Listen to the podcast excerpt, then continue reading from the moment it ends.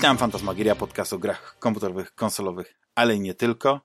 Odcinek 570. Ja nazywam się Damian Paluchaka-Dachman i mam przyjemność ogromną gościć Bartłomieja Kluskę i Zbyszka Jankowskiego.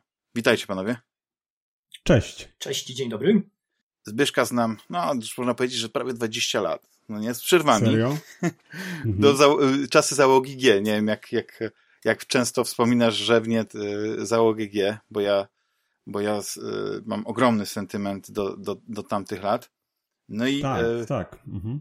I Bartka znam, tak powiedzmy, biernie, ale powiedzmy od czasów e, twojej pierwszej książki dawno temu w grach, e, która, która była takim pierwsza książka, która po prostu w tak ciekawy sposób zwięzły e, opisała właśnie, jak to pięknie jest po tytule, jest ten czas pionierów. Szkice z historii gier komputerowych, bo y, wiecie, no, ja, y, wszyscy jesteśmy w podobnym, znaczy jesteśmy w podobnym wieku, mi się wydaje, że chyba my z, z Bartkiem to chyba nawet ten sam rocznik e, i, i pamiętamy te początki. Mamy to szczęście, że, że y, przeżyliśmy te lata rewolucji w grach, ale ja bym chciał, właśnie tak próbuję sobie uporządkować y, tę rozmowę, bo teraz y, y, trochę się speszyłem, bo jednak zastanawiałem się od czego, od czego zacząć, czy od, e, czy od przedstawienia was, ale z jednej strony myślę, że wszyscy was znają, ale chyba, wiecie, tak, tak zrobię, że, że, e, że, że tak e, od, od tego zacznę. To ja tak jeszcze ci tutaj, może ja ci tak troszeczkę pomogę, bo wspomniałeś o tych czasach na początku załogi G i, i zapytałeś się, czy, czy wspominam, a ja chciałem się wyrwać, ale później kontynuowałeś. Chciałem się wyrwać, że, że jak najbardziej wspominam i, i chyba mam tak, że z wiekiem wspominam coraz częściej, e, a, a nie coraz rzadziej. Im dalej od tego, kiedy tworzyliśmy właśnie ten magazyn e, i, i całe to wydarzenie właśnie, no to w sumie też taki wiek przecież i, i szkoły średniej i jakichś tam takich e, no, młodych czasów, więc, więc jak najbardziej tak, wspominam Super, no. Właśnie, bo chciałem bardzo się zapytać, czy ty kojarzysz w ogóle załogę G, bo jesteś ekspertem. E, wydaje mi się, że w swojej pracy bardzo często zanurzasz się e, w archiwach e, prasy o grach, top sekrety, bajtki, prawda, Secret Service i tak dalej, ale czy kiedyś też, nie wiem, śledziłeś te, te, te, te złote czasy zinów, zanim powiedzmy internet jakby no już właściwie te wszystkie portale przejęły przejęły tę rolę i w ogóle YouTube też przejął e, jakby główną pałeczkę do, do tego, w jaki sposób wiedzmy, poznajemy gry i, i... Oczywiście, że pamiętam. To są w ogóle znakomite czasy. Ja mam też ten przywilej, że jestem w internecie prawie od jego tutaj polskich początków, y, bo zaczynałem już w drugiej połowie lat 90., kiedy to jeszcze było bardzo ryzykowne hobby, bo co miesiąc przychodził rachunek od telekomunikacji Y, polskiej i było zawsze przed, na, na dzień przed przyjściem listonosza był ten właśnie stres, y, jaki ten rachunek wykręcimy.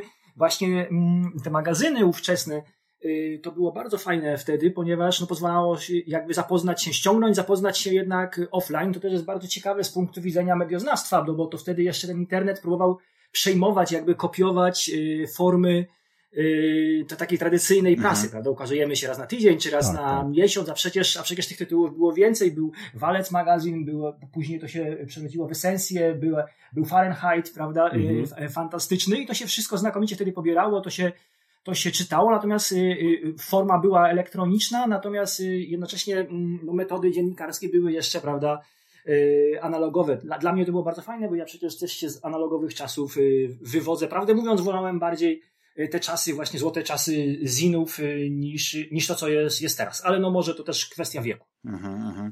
Jeszcze zanim, prawda, załoga była, to były te scenowe takie gazetki, które y, teraz nie wiem, czy, czy Bartku, czy zaglądasz, jak, jak gdzieś trafi ci się jakaś dyskietka z Atari, czy jakiś, nie wiem jak to był, Zygzak chyba był taki magazyn, czy jakieś takie ziny na, na, na tym czasami przeglądasz, żeby, żeby przenieść się w, ten inny świat, wiesz, w czasie do, do tamtych lat. No, y, tak, było tego dużo. To nie trzeba jakby przeglądać starych dyskietek, bo część, zwłaszcza tych amigowych zinów, jest, y, jest dość dobrze zarchiwizowana. Oczywiście nie ma kompletnych jakby tutaj y, archiwów, ale jest to jednak w jakiś sposób zarchiwizowane. Bardzo fajne czasy. też dużej swobody, no bo o ile już te właśnie ziny takie internetowe tworzone w HTML-u, to już jednak tam była pewna redakcja, pewna korekta, pewien taki profesjonalizm, no te Discmagi, no to przecież to polegało na tym, że to otwierał człowiek jakiś tam edytor taki wewnętrzny i pisał, co mu ślina na język przyniesie i te teksty ciągnęły się, były bardzo długie, często chaotyczne, często właściwie sam autor nie wiedział o czym i często do końca tego tekstu ani on, ani czytelnik nie dowiadywali się o czym, o czym to było, więc wartość merytoryczna tych diskmagów, jeśli chodzi o ich y, tutaj warstwę tekstową jest chyba jednak nie za duża, natomiast wartość właśnie sentymentalna, taki ładunek nostalgii za tymi czasami właśnie, y, kiedy ta demoscena E, tutaj rządziła, kiedy te właśnie disk magii razem z demami, razem z różnymi grafikami rozsyłało się właśnie na dyskietce, a wcześniej na kasecie, kiedy się smarowało e, znaczek jakimś mydłem, żeby go potem oderwać, wyczyścić, z, znaczek pocztowy wyczyścić ze stempla i wykorzystać jeszcze raz w ramach takiej walki właśnie z systemem, z Pocztą Polską, która zresztą odwdzięczała się tym, że notorycznie gubiła przesyłki, prawda, z tymi zinami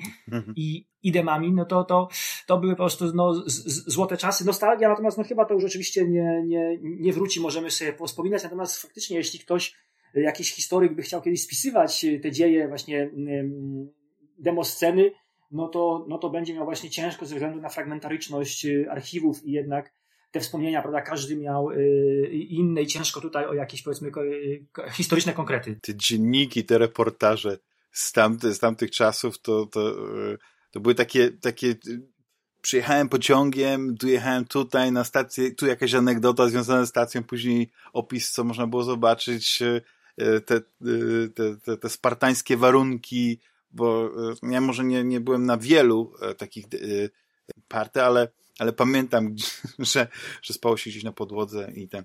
Panowie, no tak e, trochę chaotycznie zacząłem, bo, mm, bo z jednej strony chciałbym oczywiście porozmawiać o, o tym głównym powodzie, e, dla którego się spotykamy. Jest to wydanie najnowszej książki Bartłomieja e, pod redakcją właśnie Zbyszka. Książka się nazywa Legendy gier wideo.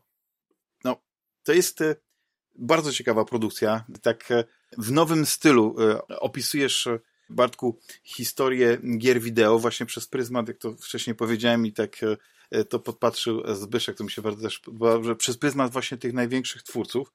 I nie wiem, chciałem was zapytać w ogóle przede wszystkim, zacznę od Bartka, jak to się stało, że, że w ogóle mm, zainteresowałeś się grami i że po latach najbardziej cię interesuje właśnie ta historia, że jesteś takim jedną z niewielu osób, która się tak na poważnie zajmuje tą historią gier w Polsce, która ją e, od lat dokumentuje i wydaje książki. E, nie tylko, bo też e, oczywiście publikujesz w, chyba we wszystkich magazynach, które na szczęście jeszcze istnieją i, Czyli w dwóch Też, dodajmy, więc nie jest to jakby przesadne osiągnięcie, bo one są dwa, prawda? No... tak, ale właśnie y, y, Pixel przez wiele lat, e, nie wiem czy, czy, czy ale to nie było jeszcze jakiegoś magazynu, nie, nie pojawiał się wcześniej, zanim, zanim te, te, te, tylko dwa zostały, bo mi się wydaje, że, że twoja kariera takiego publicysty, felietonisty i, i historyka gier jest, jest, jest długa, nie? że to się chyba też nie zaczęło po prostu od, od dawno temu w grach bo ja zastanawiam się, czy dawno temu grach to nie była twoja jakaś taka praca dyplomowa, która, która się po prostu później zmieniła w książkę. Czy to był taki, e, czy w ogóle studiowałeś e, historię albo, albo, albo kulturoznawstwo? Skąd ta pasja w ogóle u ciebie? Ja jestem historykiem z wykształcenia, ja mam doktorat z historii, oczywiście nie z, nie z gier, natomiast faktycznie jestem, jestem takim historykiem, że mam na to po prostu papiery i mogę się po prostu okazać papierami, że to jest faktycznie nie moje hobby, tylko tylko mój e, zawód. Oczywiście nie, nie do końca jakby ten warsztat historyka takiego zawodowego ja tutaj wykorzystuję w takiej pracy e, z, tutaj przy grach, to jest jednak bardziej ten warsztat e, dziennikarski. Ja w ogóle zaczynałem w internecie. Paradoksalnie zaczynałem w internecie, jak ten internet raczkował, to był portal Hoga, już chyba tylko najstarsi internauci pamiętają taki boom na początku XXI wieku na portale, że pojawiały się jakieś takie dziwne właśnie portale, że był Onet, była Wirtualna Polska, ale też właśnie kilka takich pomniejszych, w tym między innymi Hoga, y, charakteryzowało się tym, że to było po prostu, no nie chcieli wyglądać jak duży portal, natomiast wystarczyło na zobaczyć honorarium za teksty dla autorów, żeby okazywało się, że to jest po prostu jakaś tam działalność amatorska, natomiast faktycznie zaczynałem w tej, w tej chodze szlifować właśnie warsztat. Później pisałem jeszcze do kilku innych jakichś portali internetowych, tam wypatrzył mnie redaktor Poprawa z CD Action, który mnie zaprosił w ogóle do, do magazynu papierowego, właśnie do CD Action. To wydawało mi się wtedy niesamowitą nobilitacją. Internet raczkował, a, a, a tu mnie zaprasza prawdziwy magazyn, na piśmie będę się ukazywał i, i, i tak dalej. Honoraria były też wtedy wyższe wyraźnie na papierze. Taki tekst dostawało się dość przyzwoite. Ja wtedy byłem studentem, dostawało się dość przyzwoite za to yy, pieniądze w połączeniu z jakimś tam y, stypendium. Można było już nawet sobie nieźle, jako student nie mający zbyt wielkich potrzeb, prawda, tutaj pożyć, pobalować. Natomiast wydawało się wtedy nobilitacją i tak mi się ten papier spodobał, że w SimCity Action zostałem na wiele lat. Dawno temu w grach to są y, przeredagowane i uzupełnione artykuły, które ukazywały się właśnie w CD Action. Wiadomo, w gazecie, w czasopiśmie są to jednak jest mniej y, przestrzeni, trzeba troszkę się tutaj streszczać. Y, dawno temu w grach miałem tej przestrzeni troszkę więcej. Książeczka i tak jest bardzo bardzo cienka, natomiast faktycznie ją wtedy wydałem sam, sam ją złożyłem, sam robiłem redakcję i korektę, między innymi dlatego pojawił się tam niejaki Steve Sinclair, który oczywiście nie istnieje, tak, i nie istniał, tak, no to pod tym imieniem tam no, składałem ją sobie sam w Wordzie, w, w czcionce Times New Roman, to oczywiście co gorsza w Wordzie składałem też, projektowałem też okładkę, więc to była straszliwa matroszczyzna, nie miałem też żadnych pieniędzy na, e, na promocję, nikogo nie znałem, Y, y, w branży. Sam sobie to mm, gdzieś wciągałem na dziewiąte piętro do kawalerki, tę książkę, y, cały nakład wnosiłem z, z, z ówczesną dziewczyną, prawda? No to miałem ciężkie chwile, bo nie było tego gdzie trzymać. Natomiast potem oczywiście to zaczęło się sprzedawać, ja też to pakowałem, wnosiłem na pocztę, wieczorem rozliczałem to od strony fiskalnej, no jakaś bezsensowna kompletnie działalność debiutanta, który po prostu kompletnie tego nie rozumiał, a jednocześnie miał jakieś tam punkowe korzenie, do it yourself, chciał to wszystko robić z pominięciem wydawnictw. Też trochę nie wierzyłem, że to może zaciekawić jakichś większych wydawców. No wtedy faktycznie mało kto pisał o historii gier, a już książek to no, chyba nie było oprócz jednej Biblii komputerowego gracza sprzed kilku lat. Y, y, kilka no ta książka wydanych. się strasznie zastarzała. Przepraszam, że ci wejdę słowo, e, Batku, mhm. ale, ale ja ostatnio zaglądałem, bo jak mówię, ja, ja, ja bardzo lubię y, ja nie wiem, jak, jak, jak, jak, czy pamiętasz jeszcze takie publikacje jak 100 gier na trzy komputery, albo przewodnik po ZX Spectrum, gdzie, znaczy jak w przewodniku po ZX Spectrum tam część o grach to, to było zaledwie, nie wiem, 10 stron, ale, ale sama ta książka wydana w drugiej połowie lat 80., która do mnie trafiła, zanim chyba nawet miałem swoje pierwsze Atari, wtedy Spectrum, czyli jako Timex, to, to był w szkole gdzieś tam, nie wiem nawet jak on się znalazł po prostu w tej pracowni komputerowej, i to było niesamowite, fascynujące, ale ta Biblia komputerowego gracza, ona się fatalnie zestarzała, bo to jeszcze były chyba czasy właśnie takie przedinternetowe, yy, grafiki tam jest mało, bo tam jest kilka zdjęć, więc wszystkie te opisy są na zasadzie takich yy, anotacji, więc w ogóle to jest, to jest spartańskie i w ogóle to jest niesamowite, jak, jak to się wszystko rozwinęło, a twoja produkcja jednak, no ona była troszeczkę później już wydana, ale już właśnie, no tam, tam, była treść, tam był jakiś układ. Mimo, że tak powiedziałeś, że to były przeredagowane teksty, ale one się układały w jakąś historię i dlatego na przykład yy, yy, no bardzo się cieszyłem, jak yy, kilka lat później napisałeś wraz z Mariuszem Rozwadowskim bajty polskie, bo to już była też taka wreszcie ktoś ty, w tą historię, tych, tą pionierską historię polskich gier opisał, no ale już nie chcę bardzo wchodzić w dygresję, bo przepraszam Bartku, że ci wszedłem w słowo, ale jak wspomniałeś o Bibi kontrowego gracza, to aż mi się tak e, zaświeciło, bo dosłownie tydzień temu znowu ją przeglądałem, kiedy byłem na starych śmieciach i, i, i patrzyłem na te wszystkie, na te wszystkie książki. Tak, ona się zastarzała, musiała się zastarzać, ona była faktycznie pisana w czasach przedinternetowych, więc dostęp do takich bardzo podstawowych informacji, na przykład jest, nie wiem, Frogger, wydawca nieznany, producent tak. nieznany, tak? No na Boga, dzisiaj to jest hmm dwa kliknięcia, tak, i wiemy, kto wydał e, jakieś ważne gry, prawda? A wtedy faktycznie, żeby dotrzeć do takich informacji, to nie było takie, e, takie oczywiste. Ja pisząc dawno temu grach miałem już troszkę łatwiej, bo tego internetu troszkę było, natomiast on też był bardzo oczywiście wtedy jeszcze, wtedy jeszcze pusty, no, nie było y, takich po prostu rzeczy jak Wikipedia, jak media społecznościowe, które pozwalają dotrzeć do, y, do ludzi, po prostu kogoś zapytać, tak? Ja mogę teraz autora jakiejś gry, na przykład niszowej, gdzieś dorwać na Facebooku, zaczepić i prawdopodobnie on mi y, y, odpowie. Wtedy tego oczywiście wszystkiego y, nie było. Nie było banalna sprawa, choćby czegoś takiego jak zdigitalizowane archiwa dawnych magazynów. Teraz nieważne, czy chodzi o Bytecast, czy Top Secret, czy chodzi o jakieś brytyjskie magazyny dotyczące ZX Spectrum, na, na przykład Crasha, tak? To wszystko gdzieś tam jest w ciągu kilku kliknięć, tak? To powiedzmy jest taka trochę szara strefa, no bo tam prawa autorskie są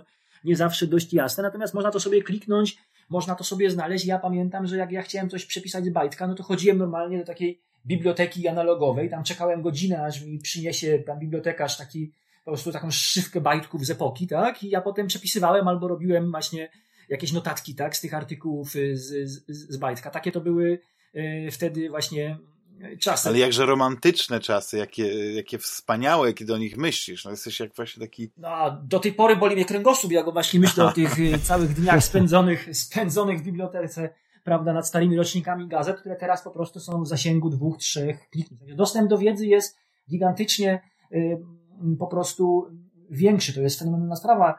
To też jest y, chwała dla starych graczy, dla twórców, ponieważ no jak przyjrzymy sobie inne media, to nie jest takie oczywiste, że na przykład jest takie, są takie oddolne ruchy właśnie y, takich archiwistów, którzy właśnie choćby biorą te stare bajtki i je po prostu skanują, je potem wrzucają do sieci, tak, albo właśnie gdzieś zbierają tak. stare gry, zgrywają sta ze starych kaset i są te archiwa, na przykład World of Spectrum, prawda, gdzie można właśnie prawie każdą grę, która pojawiła się na Spectrum, można po prostu tam ściągnąć, ona jest opisana, jest, jest okładka, są jakieś screeny, jest katalog autorów, więc można sprawdzić, czy na przykład dany autor nie napisał czegoś jeszcze w ciągu dwóch kliknięć i to wszystko się dzieje oddolnie. To jest, to, to jest fenomenalne, gdy inne y, media, choćby film, prawda, mają y, jakieś granty, jakieś instytuty badawcze, prawda, jakieś właśnie mm, tego typu sprawy, prawda, odgórnie finansowane też i odgórnie animowane, tak tutaj na przykład właśnie miłośnicy gier się oddolnie zupełnie mhm.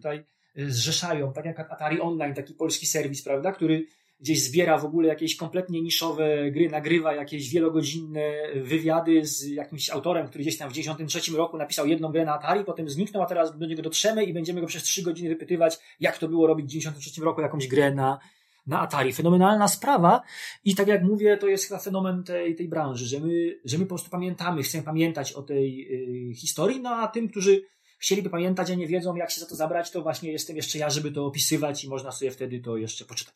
Ja się tylko tak trochę obawiam, że przez to, że te gry się zmieniają, coraz trudniej powiedzmy je zarchiwizować, żeby do nich wrócić e, tak po latach, nie? Żeby tak tutaj, że zostają nam te, te klipy wideo z niektórych gier, ale one giną bezpowrotnie, a, a, a to archiwum starych tytułów czy starych produkcji e, przez to, że nie wiem, tak mało zajmowało i, i, i bo kompletnie nie wymagało stałego połączenia z serwerem, jak się grał w jakąś grę, no to jest nie wiem, ja, ja się tak obawiam, jak, jak to będzie wyglądać na przykład e, za, za, za 20 30 lat. Nie? Te, te, no właśnie, jak, to jest jak... E, cieka e, ciekawe, co powiedziałeś, bo wydaje się, że za 20-30 lat, gdy ktoś będzie chciał sięgnąć na przykład po Destiny 2 w takim jej wiesz, pierwotnym kształcie, będzie to niemożliwe, praktycznie rzecz biorąc, nie? Bo gra jakby cały czas ulega zmianie, czy też ulegała, e, część została wykasowana przez samych twórców zresztą, którzy zmienili całe lore.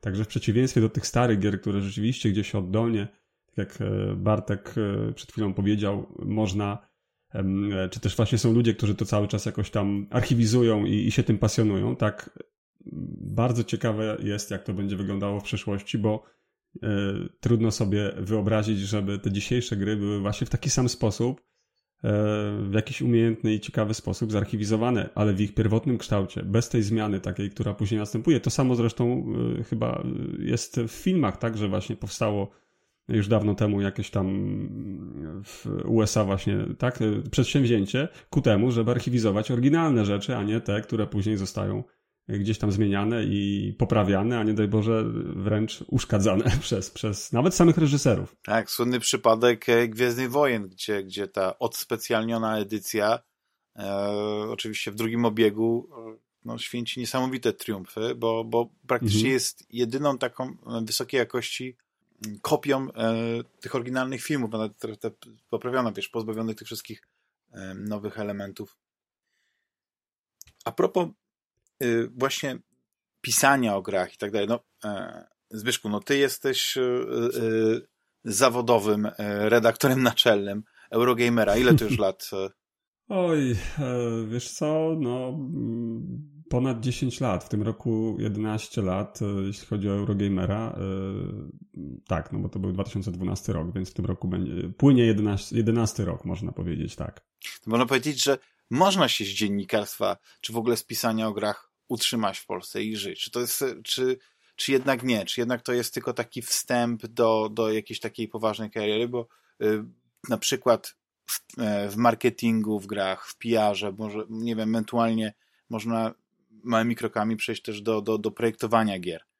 Ale właśnie tak zastanawiam się, y, czy, czy to jest sport dla młodych ludzi i ewentualnie dla osób, które mają pewną wyrobioną pozycję. No tak jak tu Zbyszku jesteś elektronaczem, czy jak ty Bartku jesteś uznanym y, historykiem, y, y, autorem wielu publikacji.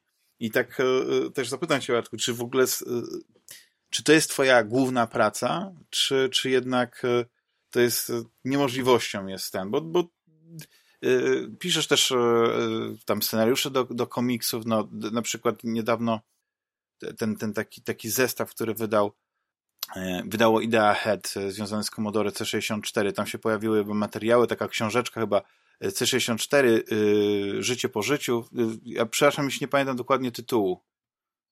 Tak, to jest tak, to jest książeczka o nowych grach na Commodore 64, o grach, które powstały już po bankructwie firmy Commodore i po zaprzestaniu produkcji tego komputera. Okazało się, że ten komputer po prostu znakomicie żyje mimo tego, że powinien być dawno martwy i właściwie tak jak się dzieje z, z innymi platformami, prawda, że one no, normalnie mają ten okres swój jakby życia, później przychodzą następne generacje konsol, następne tutaj no, nowsze komputery, no, nowe platformy i te stare gdzieś giną, a Commodore sobie y, funkcjonuje i funkcjonuje całkiem, całkiem nieźle. Postanowiłem to, to opisać. Tak, no ja piszę właściwie wszystko, co się da i gdzie jest zapotrzebowanie. Mam też to szczęście, że tutaj w Łodzi, y, gdzie mieszkam, budujemy Centrum Komiksu i Narracji Interaktywnej, taką chyba największą w tej części Europy y, mm, ekspozycję stałą poświęconą właśnie fenomenom komiksu i, i gier wideo, czyli tak naprawdę, którą tutaj mądrzej nazywamy narracją właśnie interaktywną. Ta ekspozycja będzie otwarta y,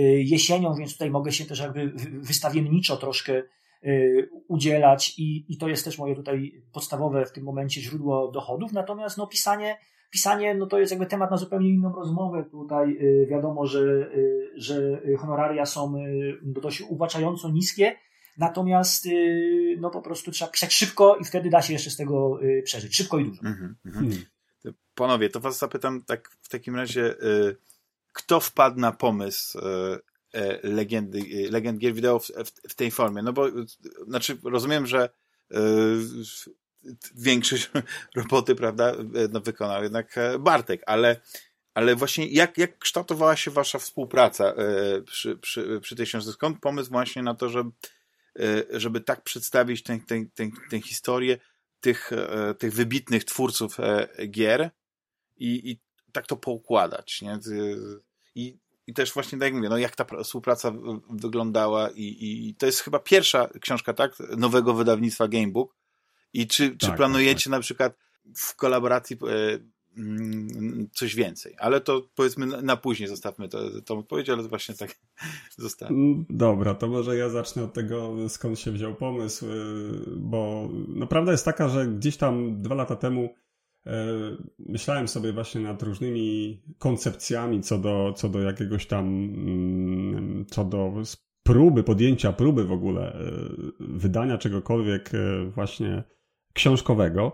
I zapisałem sobie wtedy jakieś tam różne pomysły, różne, różne jakieś tam koncepcje, nawet jakieś tam tytuły, e, które teoretycznie książki mogłyby mieć. No i jedną z nich właśnie były taki zapisek e, najwięksi twórcy gier, chyba tak to brzmiało, gdzieś tam długopisem. No i to gdzieś tam sobie leżało, leżało, leżało, aż w końcu e, jakby wróciłem do tego, do tego pomysłu, że chyba jednak rzeczywiście można by było spróbować wydać E, książkę właśnie o grach i, i, i zaczął mi ten pomysł się coraz bardziej podobać. E, natomiast ja wiedziałem jedno. Ja jakby myśląc o twórcach e, gier, nie chodziło mi o tych twórców dzisiejszych, tylko właśnie takich jakby taki przekrój wszystkich, może nie wszystkich, ale takich kluczowych, ważnych nazwisk, różnych tak, tak, twórców, nie tylko pionierów, ale właśnie tak, żeby pokazać jakby na przestrzeni wielu, wielu lat różne, mhm. różne ciekawe osoby, które tworzyły gry. No i ja wiedziałem, że ja jakby sam się tego nie podejmę. Z racji, że po pierwsze, no to do, do czegoś takiego trzeba mieć nie taką pobieżną, ale rzeczywiście autentyczną, autentyczną wiedzę. No i też odpowiedni warsztat, odpowiednie umiejętności. I tutaj mm, nie będę tutaj, to nie, jest, to nie jest wymyślone, to jest autentyczna sytuacja. E, pomyślałem sobie tak, e, jest w Polsce tylko jedna osoba, która może to napisać, moim zdaniem. E, no i tą osobą jest właśnie Bartek Kluska. I gdy sobie o tym pomyślałem, to jakby od razu zrodziła się koncepcja, żeby się oczywiście z Bartkiem skontaktować, zaproponować mu współpracę. E, przede wszystkim zaciekawić pomysłem, przedstawić pomysł. E, I tak się stało w sumie. Spotkaliśmy, e, to znaczy porozmawialiśmy, zadzwoniłem do Bartka, porozmawialiśmy telefonicznie. No, wydaje mi się, że jakoś ten pomysł mu się spodobał, bo kilka, kilka tam powiedzmy dni później wysłał już takiego maila bardzo, bardzo konkretnego i oczywiście od tego momentu zaczęła się już jego jakby tutaj rola i, i, i przejął w pełni koncepcję, yy, znaczy przejął w pełni jakby tutaj, wiesz, yy, no, pracę nad, nad, nad książką.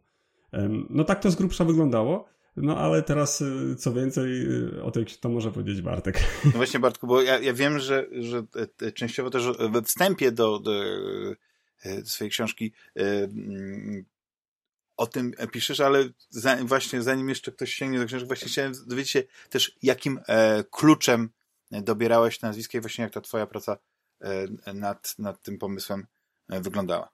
Praca nad książką zaczęła się właśnie od przede wszystkim od takiego bycia szokowanym i zaskoczonym, że w ogóle, że ktoś w, w tych tak trudnych dla druku yy, i właśnie czytelnictwa czasach chce w ogóle zaczynać przygodę z, z, z wydawaniem książek. Dlatego ta odpowiedź na tego maila pierwszego, na tą pierwszy, pierwszą próbę kontaktu trwała kilka dni, bo nie mogłem po prostu wyjść z szoku. A jak już z tego szoku wyszedłem właśnie i się okazało, że to jest faktycznie na poważnie, że będziemy robić e, właśnie w Polsce, gdzie kilka tysięcy egzemplarzy książki to jest bestseller, gdzie właściwie był wtedy COVID, tak, po początku jakiegoś poważnego kryzysu gospodarczego, więc mhm. każdy myślał, jak zapłacić rachunki, a nie dopiero, żeby za książkę zapłacić, tak, na to, żeby kupić książkę, prawda, że ktoś tutaj próbuje właśnie jakby wydawać książki to y, ja y, pomyślałem właśnie też chciałem nawiązać do tej mojej pierwszej y, książki, no bo ja tak jak ja potem zacząłem grzebać w tej historii właśnie dokładniej. Na przykład Bajty Polskie też tutaj wspomniane, to jest taka książka, gdzie my się tam z Mariuszem Rozwadowskim dogrzebujemy właśnie takich już rzeczy, których nikt wcześniej nigdy nie wiedział. Na przykład znajdujemy pierwszą polską grę w ogóle komputerową, pierwszą polską grę na mikrokomputer, jakieś takich, y, docieramy do takich rzeczy naprawdę, y, no jak trochę taki Indiana Jones, prawda, który gdzieś tam y, szpera właśnie jakieś takie skarby, których nikt po prostu wcześniej przed nim nie, nie odszukał. Natomiast dawno temu gra była taką książką wprowadzającą właśnie, bo też nie było potrzeby innej w, w, w, w, w tę historię gier wideo pokazującą, że taka historia w ogóle istnieje i te legendy Gier wideo też y, właśnie miały nawiązywać y, właśnie tak y, do, do tego, miały pokazywać właśnie takim osobom niezaawansowanym w historii. Dlatego kryterium doboru bohaterów jest właśnie takie przede wszystkim, żeby pokazywać różne, przez tych bohaterów niejako, pokazywać różne aspekty historii gier wideo. Czyli pokazujemy na przykład twórcę pierwszych konsol i później Y, twórców gier na konsolę. Pokazujemy właśnie twórców takich jak Bedroom Coders, jak ci y, młodzi ludzie, którzy na początku lat 80. w Wielkiej Brytanii y, właśnie gdzieś zamiast się uczyć, zamiast chodzić do szkoły, to i myślę, że takiej normalnej pracy, jaką mieli ich rodzice, to właśnie dostają po swoje ZX Spectrum i na tym ZX Spectrum właśnie wyczyniają jakieś cuda i okazuje się, że zarabiają znacznie więcej na jednej grze niż rodzice na przykład rok chodząc do takiej prawdziwej pracy.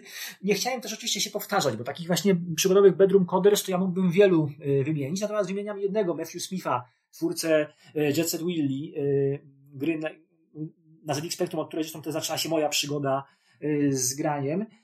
I chodziło o to, żeby nie powtarzać się, że jeśli mamy już taki właśnie przykład takiej postaci, no to szukamy kogoś, kto będzie reprezentantem innego nurtu w, w, w grach. Pokazałem na przykład Chrisa Robertsa, który jako pierwszy przeżywał taką y, fascynację y, grami widzianymi jako, jako zamiennik, interaktywny zamiennik kina. On tworzył przecież te Wing Commandery swoje, to miały się one to były symulatory lotnicze, ale tam było na tyle dużo przerywników, takich coraz bardziej filmowych w kolejnych częściach, ponieważ on chciał, żeby gracz poczuł się jak gwiazda hollywoodzkiej produkcji, to, co oczywiście jak na ówczesne czasy udawało się na tyle, na ile właśnie pozwalały możliwości ówczesnych komputerów. Z drugiej strony jest David Braben, który też przecież działał w środowisku kosmicznym, jak Roberts tutaj jest gra Elite, jest Frontier, prawda? No to i tylko, że on z kolei właśnie uważał, że nie będziemy dawać graczom żadnej fabuły, po prostu dajmy mu jakieś ramy, jakiś świat, w którym on się no może... To piaskownicę taką, tak. Y, tak, taką piaskownicę właśnie y, poruszać i gracze sobie stworzą swoje własne opowieści, że nie trzeba ich prowadzić y, za rączkę, prawda? No i oczywiście, że ja nie, nie znam takiej sytuacji, żeby ci panowie dyskutowali o tym między sobą, natomiast obaj tworzyli gry właśnie dziejące się w, w, w kosmosie, prawda? A obaj chcieli, obaj przedstawiali takie zupełnie bardzo epickie właśnie opowieści, no ciężko wyobrazić sobie coś bardziej epickiego niż po prostu y, praktycznie nieskończony wszechświat, prawda? No to więc, a, jednak obaj zupełnie inaczej podchodzili do, do właśnie do tworzenia gier, do, do tego inaczej próbowali zdefiniować potrzeby graczy i to właśnie w co gracze chcą grać i tak dalej, i tak dalej. No nie będę tutaj opowiadał o wszystkich, natomiast właśnie taki był klucz y, y, doboru. Pokazywałem na przykład właśnie Willa Wrighta, który tutaj w swoim SimCity Y, chciał też y, po prostu nie dał graczom żadnego celu, żadnej misji, tak, żadnej księżniczki do uratowania, ża, y, żadnego bossa do pokonania na końcu, tylko po prostu dał miasto i rób sobie w tym mieście co chcesz, sam sobie ustalaj w nim cele. To się początkowo wydawało absurdalnym pomysłem, dlatego nikt tej gry nie chciał wydać na, na początku, dopiero później się okazało, jak to jest po prostu fenomenalny, nośny pomysł, ile tych simów następnych powstało. Natomiast też takim zasadniczym kryterium które dla mnie było osobiście ważne, jest to, że ja musiałem po prostu te gry lubić. Kiedyś ja do tych gier wracałem, y, teraz y, tworząc książkę, dlatego trwało to trochę dłużej niż pierwotnie planowaliśmy, bo ja po prostu te gry, o których pisałem, chciałem sobie chociaż na chwilkę przypomnieć. Czasem ta chwilka po prostu powodowała, że zarywałem noc na przykład właśnie przy SimCity hmm. I, i, i, i potem musiałem wysyłać właśnie trudne maile Zbyszkowi, że niestety kolejny rozdział znów się opóźnił dla odmiany i że jednak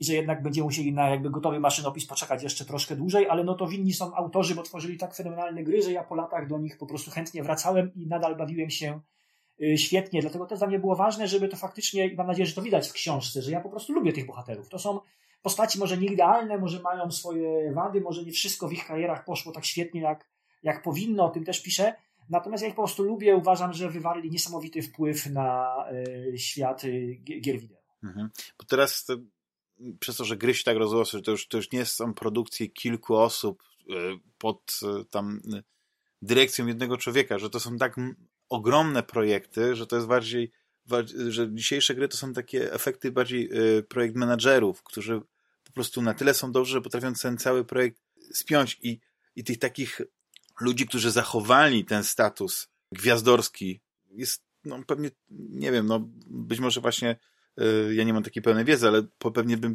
wyliczył na, na palcach jednej ręki, nie? I takim pierwszym przykładem, oczywiście też opisywany y, w książce, jest Hideo Kojima. I tak zastanawiam się, czy po prostu y, powoli odchodzimy od, od, od nie wiem, gier sygnowanych nazwiskami, albo na przykład, że takimi grami, takich, nie wiem, nie wiem, czy po prostu te gry nadal są, ale trzeba ich właśnie szukać wśród tych gier niezależnych, tak jak na przykład, nie wiem, e, opisywany Eric Baron, nie? Który, który, który stworzył e, Stardew Valley i, e, i w sumie no to i, i zrobił tam wszystko, nie? I takich twórców jest kilku, taki, te, to są takie osoby, ale nie wiem, czy, czy wiecie o co mi chodzi, że po prostu odchodzimy od tego, że, że nie ma tych reżyserów tak, z takimi głośnymi nazwiskami, oni się tak nie przebijają do wyobraźni i nie są tak powszechnie znani. I że te gry jako usługa królują, gdzie, gdzie tak naprawdę ciężko szukać. Ja nie wiem na przykład, szczerze mówiąc, kto jest ojcem Fortnite'a, albo kto stoi, kto jest e, głównym reżyserem Diablo 4, tam, tym szefem tego wszystkiego. Być może to są rzeczy, które łatwo gdzieś tam sobie wygooglać, nie? Ale, ale po prostu te nazwiska się nie, przebijają. I, I, to jest dla mnie e, ciekawe, czy, czy po prostu e, niedługo to będzie taki już tylko taka przeszłość, no nie? Że, że byli ludzie, którzy, którzy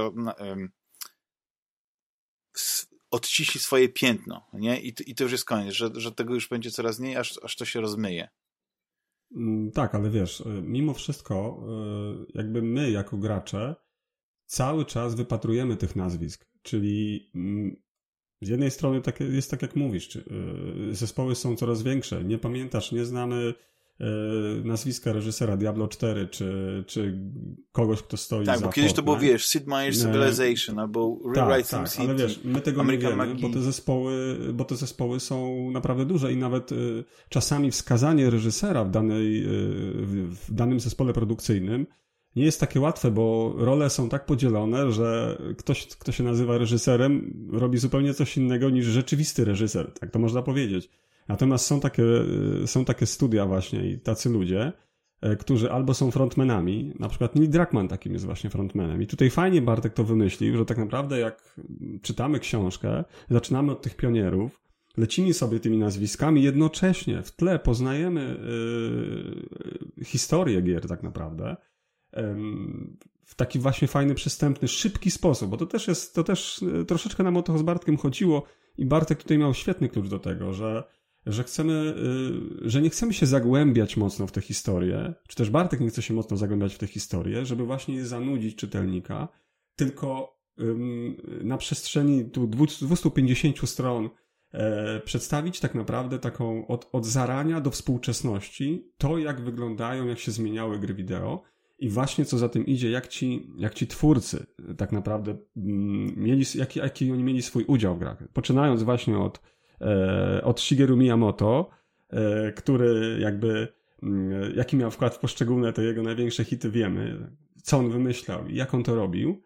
E, idziemy aż w kierunku właśnie Hideo Kojima, wspomniałeś o nim, ale to jest naprawdę jeden z wyjątków obecnie takich, gdzie człowiek w zasadzie robi gry wysokobudżetowe za ogromne pieniądze, ale on de facto ma wpływ na każdy element tego. Troszkę jak w grach niezależnych, Albo mhm. jak w grach właśnie kiedyś w przeszłości. Tak jak Sid Meier tworzył e, właśnie cywilizację. Na każdy element zwracał uwagę. Sam połowę rzeczy wymyślił sam, e, może nawet 90%, a 10% tam ten jego asystent, z którym to robił. Nie?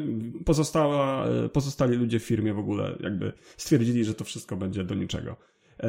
Tutaj mamy Hideo Kojima, ale mamy też właśnie Nila Druckmana, który, który jest takim bardziej może nawet frontmanem, takim właśnie mm, człowiekiem, z którym, z którym kojarzymy te gry, tak? Że jeżeli myślimy The Last of Us, no to już wiemy, że to jest Druckmann, nie? To jest, to jest na takiej zasadzie. Ale fajne spięcie w tej książce, które mi się strasznie podobało i to jest oczywiście Bartka, e, Bartka jakby inwencja i, i decyzja, jest Eric Baron to jest to fajnie spina. Jak się tak pomyśli o tym, że czytamy książkę i na końcu mamy tego twórcę, który dosłownie tak samo jak ci goście e, tam nie wiem, 30 lat wcześniej e, tak, ci, ci, ci, ci sypialniani programiści, tak? Ci sypialniani goście e, stworzył grę i znów się stał milionerem, tak? No bo tamci też się stawali mi właśnie fajnie z tej książce i E, o, o, właśnie o tych, o tych ludziach, którzy zdobywali wszystko, byli w tamtych czasach, w latach 80., e, no może nie influencerami, bo nawet takiego słowa pewnie nie było, ale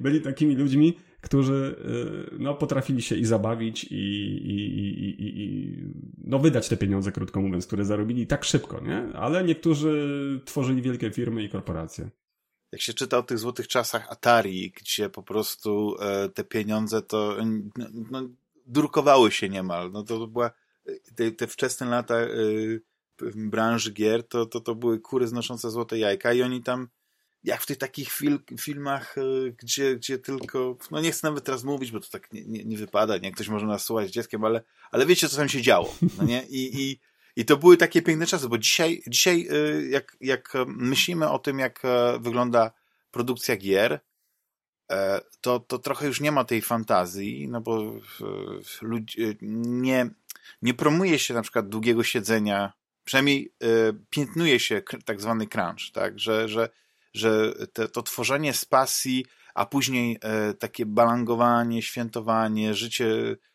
tak jakby jutra nie było, po prostu cały czas się tylko bawimy, jesteśmy takimi gwiazdami, że to trochę już minęło, no nie? że dzisiaj to tak trochę nie wypada o tym mówić i, i dlatego tak trochę tęsknię, ale to, to jest fascynujące właśnie, że, że udało wam się tak, tak, tak to poprowadzić, tą historię, bo tak, tak mówię, no jeszcze każdy, każdy rozdział, każde nazwisko, yy, yy, każdy kolejny rozdział jest właśnie spinany tą osią czasu, która w też taki bardzo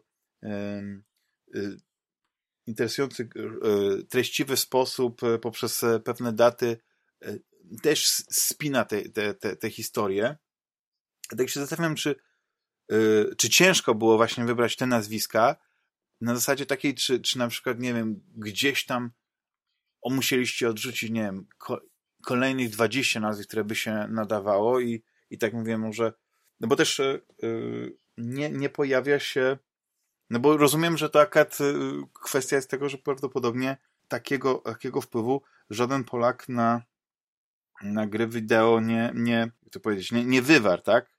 I, I tak zastanawiam się, czy na przykład nie myśleliście o takiej edycji e, Legendy Gier Wideo polskich. Ja wiem, że trochę by to powtarzało pewne rzeczy, które e, e, Bartku wspomniałeś, na przykład mogły być w bajtach polskich, no mógłbyś to rozwinąć, ale tak jak powiedziałeś, tak jak rozwinąłeś e, pewne rzeczy, które były dawno temu w grach, czy, czy coś takiego, właśnie nie wiem, po pierwsze, czy, czy było tych nazwisk dużo, których mógłbyś jeszcze na przykład e, dorzucić, które po prostu e, po twoim redakcji, no nie musieliście jednak e, w ten sposób to opisać i czy, czy były jakieś polskie nazwiska, które jednak się tam nie znalazły i, i czy myślałbyś o takiej e, wersji legendy gier wideo, polskich gier wideo? No to po kolei. Jeśli chodzi o nazwiska, y, które musieliśmy odrzucić, no to oczywiście, że można by tę książkę spokojnie napisać dwa razy dłuższą, przy czym no, tak jak mówiłem, pewne właśnie wtedy motywy by się powtarzały, no bo ja takich po prostu, na przykład właśnie trzymajmy się tego przykładu Bedroom Coders, prawda? To ich jest po prostu mnóstwo i za każdym z nich stoi fantastyczna historia, prawda? Młodego człowieka, który no nie miał nic, dostał ZX Spectrum czy BBC Micro od y, rodziców na przykład, albo gdzieś w szkole miał taki tego komputera i tylko talentem i pomysłem nagle osiągał jakiś sukces, zarabiał pieniądze i tak dalej. To są wszystko fantastyczne historie, bardzo ważne. Na pewno yy, taka gra Nightlore w ten sposób yy, powstała. Jedna z najważniejszych gier na ZX Spectrum. To jest przecież byli właśnie Bedroom Coders Y, ją robili. Albo Dizzy, prawda? Tutaj mamy dwóch bliźniaków, którzy ją, którzy ją napisali. No tylko po prostu, żebyśmy powtarzali pewne motywy, pewne wątki. Ja wyszedłem z założenia, że u, lepiej zostawić y, czytelnika z uczuciem niedosytu niż przesytu, że to jest zawsze jednak y, bezpieczniejsze dla autora. No nie ma chyba nic gorszego niż znudzić, że już coś podobnego czytałem. Drugi problem to był y, właśnie taki, jeśli właśnie mamy legendę, która jeszcze się tworzy. Ja z wielkim bólem y, odrzuciłem na przykład postać Toda Howarda, y, który, no, który mimo, że grałem w Skyrima, grałem po prostu jakieś absurdalne ilości czasu spędziłem, natomiast i miałbym tutaj wiele fajnych historii, natomiast ta, ta opowieść, mam wrażenie, jeszcze jest przed puentą, prawda? On teraz czekamy na, na taką grę, która może jakby tę opowieść spuentować, natomiast no, premiera książki była jakby przed premierą, premierą gry, na którą tutaj... Starfield, tak? Czek tak, tak, oczywiście, czekamy, prawda, że to może być właśnie ten, że, że tak naprawdę ta historia dopiero mogła być prolog, tak, że to jest 50-letni człowiek, który właśnie teraz y, być może przeżyje, bo tam tak naprawdę, no co by nie mówić, fenomenalny twórca, natomiast pisał po prostu głównie sequele, tak, tak samo z Falloutem, prawda, y, pisał sequele, y, rzeczy, które wymyślał ktoś inny, a teraz być może jest to ten moment, gdzie on przemówi własnym głosem i pokaże, jakby to będzie taka Y, mm, jakby kulminacja, jakby taka e, erupcja tej jego wizji, którą kształtował przez tyle lat w, w, w branży, prawda? No i teraz, i teraz no, mogliśmy już to opisać i zostawić taki po prostu no, zawieszenie tutaj, taki cliffhanger, tak? No to, ale po prostu pomyśleliśmy, że może jednak, że może jednak, no nie, że, że dajmy takie historie, które są, które są już jakby zamknięte. To jest też, wydaje mi się, odpowiedź na drugie pytanie, czyli na pytanie o tych polskich twórców, że tak naprawdę no, yy, te legendy jeszcze się tworzą, prawda? No, kogokolwiek byśmy nie wzięliśmy, kogokolwiek byśmy nie wzięli z polskich autorów, tak? No to ciężko tu znaleźć takie postaci, które już swoje napisały i, i już jakby więcej nie napiszą prawdopodobnie. Nawet Roland Pantoła, tak? Twórca fenomenalnych yy, przygodówek, Y, Avalonu, a potem Detalionu, tak, no to y, takich polskich mystów, prawda, Schizma na przykład, tak, no to, to nawet on się odgraża, że jeszcze właśnie teraz wraca właśnie z emerytury i będzie tutaj kolejną część swoich wielkich hitów y, Trochę jak, jak małżeństwo Williamsów, którzy, którzy wydali niedawno ten Colossal Cave Adventure, który jednak chyba się spotkało się Daj z jakimiś spokój. takimi y, dobrymi recenzjami, tak? Zupełnie mi popsuli, popsuli mi oczywiście puentę właśnie tekstu, który o Robercie Williams napisałem, bo właśnie puenta była, że to już jest taki koniec tej historii, a jak tylko właśnie już szykowaliśmy książkę do, do druku, to się okazało właśnie, że, że wrócili. Ale wiesz, do, coś ciekawe jest... Tego. I cała, i cała puenta na Tak, ale prawda? czytałem właśnie to i tak zanim przewróciłem znaczy, wirtualną kartkę, właśnie doszedłem jednak, że, bo, bo wydaje że do, dopisane było, ta, te, te najnowsze dzieje były dopisane, to było takie, to właśnie mówię, że tak trochę tak za, za wcześnie, bo mówię, bo jednak obudzili się z tego targu i ktoś ich chyba namówi. Nie wiem, czy to było jakieś koniunkturalne, czy, czy faktycznie mieli taką, taką potrzebę, ale no, co by nie mówić, w ogóle Sierra i, i, i ich przygodówki, no to tak jak Lucas e, Arts, Lucas Films, nie, w, e, w tamtych czasach, no to to był, to był fenomen, nie, i to jest, to jest ciekawe. No ale mm, do tych polskich, e, polskich tak, ale myślę, że to w takim razie to musi poczekać na, na, na, na więcej, bo ja w ogóle czekam, aż kiedyś Janusz na przykład Pelc, który, który, no nie wiem, no dla mnie to jest, to, to jest taki fenomen talentu takiego, że gdzieś właśnie, e, chociaż jak się czyta właśnie, czy, czy bajty polskie, czy na przykład nie tylko Wiedźmin e, Marcina Kosmana i człowiek się dowiaduje o tym, jak, jak e, ktoś z Ameryki odkrył jakichś utalentowanych programistów, których zatrudnił w tej Polsce jeszcze wtedy chyba za komuny, tak? Bo to był PRL, nie? Chyba to stworzyli tak. to California Games, o ile dobrze pamiętam, tak? Tak, tak, tak, tak. I oni wydawali tak, tak, gry tak. światowej jakości na tamtej czasy i, i on to sprzedawał, robił biał kokosy i gdzieś właśnie, e, e, znaczy nie wiem, czy akurat w tej grupie prawdopodobnie nie, ale gdzieś tam właśnie w, te, w tym samym czasie pojawił się Janusz Pels, który no, dla mnie na przykład Robo to jest, to jest fenomenalna gra. Ja wiem, że można się doszukać jakichś czystych inspiracji i tak dalej, ale jednak e, gdzieś ta, ta dla mnie legenda Janusza Pelca, który był i znikł. I tylko niektóre osoby wiedzą, co mogło się, mogło się stać. Wiesz, tam na przykład Maciej, Maciej Miąsik, no nie wie, ale nie powie, albo, albo mówi, że nie wie do końca i tak dalej, że ja bym chciał, żeby kiedyś właśnie udało się przekonać Janusza Pelca, do, do takiej szczerej rozmowy, jak to wtedy było, skąd się ta jego pasja wzięła, jak, jak to się stało, że, że, że niemal znikąd się pojawił i dlaczego zrezygnował, no nie, czy to faktycznie poszło o pieniądze, może poszło o kobiety, nie, wiecie, jak, jak Saleta Najman, no coś w tym stylu. Dla, dla mnie to było ciekawe. Nie wiem, y, wydaje mi się, że, że Bartku, y, y, kto jak to, ale no, tobie mogłoby się udać, nie? Przekonać. Nie udało się. Od razu powiem, nie udało się nie tylko zresztą mnie, chyba wszyscy właściwie, y, którzy zajmują się jakby jakimkolwiek, jakimkolwiek próbami pisania o grach w Polsce, przecież nie jestem y, jedyny, przecież znakomitą robotę y, robił Mitch w Pixelu, prawda? Jeśli no właśnie Marcin Kosman, nie, nie tylko Wiedźmin, znakomita przecież książka, właściwie jedyna tak kompletna do dzisiaj historia polskiego game devu, 3D Action, redaktor Poprawa też po prostu stara się tutaj spisywać dzieje. W jest nas kilku, Janusz Pelc, e, wiemy, że otrzymywał jakby informacje e, tego, no nieżyjący już właśnie współautor bajtów polski, Mariusz Rozwadowski, przecież docierał przez rodzinę, jakiś dotarł do jakiegoś kuzyna, czy, czy, czy kogoś takiego i jakby ten kuzyn miał na jakiejś tam rodzinnej imprezie poruszać ten wątek. Nigdy się Janusz Pelc nie zgodził na, na wywiad i dlatego już choćby dlatego taka książka Legendy polskich gier wideo, gdyby kiedykolwiek powstała, to już będzie po prostu niepełna, no bo ja wątpię, żeby Janusz Pelc jednak kiedyś z jakichś powodów uznał, że ten epizod y, w jego karierze zawodowej y, jest nieistotny, nie chce do tego wracać. Na szczęście jest, jest wyjątkiem. Zdecydowana większość autorów y, dawnych gier chętnie opowiada o swojej przeszłości. Są takie eventy jak Pixel Heaven, tak, gdzie ci właśnie dawni mm, właśnie mm, autorzy wracają, opowiadają jak to jest, jak się robiło właśnie gry w latach 80., 90., i tak dalej, no ale, ale faktycznie autor Robo, to dla mnie też jest w pełna zgoda, że to jest przełomowy tytuł, jeśli chodzi o, o historię polskiego game devu. Y, no, akurat on nie chce. No cóż, chyba musimy się z tym mhm.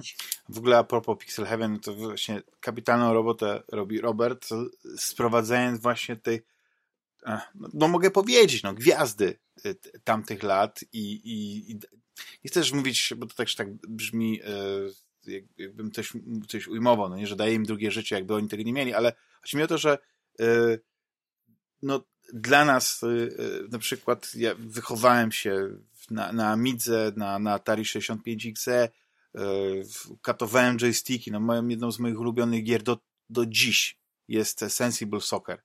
I, I to, że mogłem tam moje te dyskietki dać do podpisania Johnowi Hare i, i i kilka słów z nim zamienić, no to jest takie niesamowite e, przeżycie. I dlatego ja w ogóle e, Pixel Heaven E, uwielbiam za to, za, za tą atmosferę, chociaż to, to jak się zmienia, czasami jak te, różne miejsca są, nie powiedzmy, rok temu moim zdaniem nie było najlepsze miejsce, no nie, nie, nie, nie, nie było jakby, jakby to powiedzieć, organizacyjnie po prostu te, te, te, miejsca jakieś takie były rozdzielone, nie wiem, nie wiem, Zbyszku, Bartku, byliście na, na Pixel Heaven w tamtym roku? Ja w tamtym roku nie byłem, w, w tym się wybieram. Ja byłem.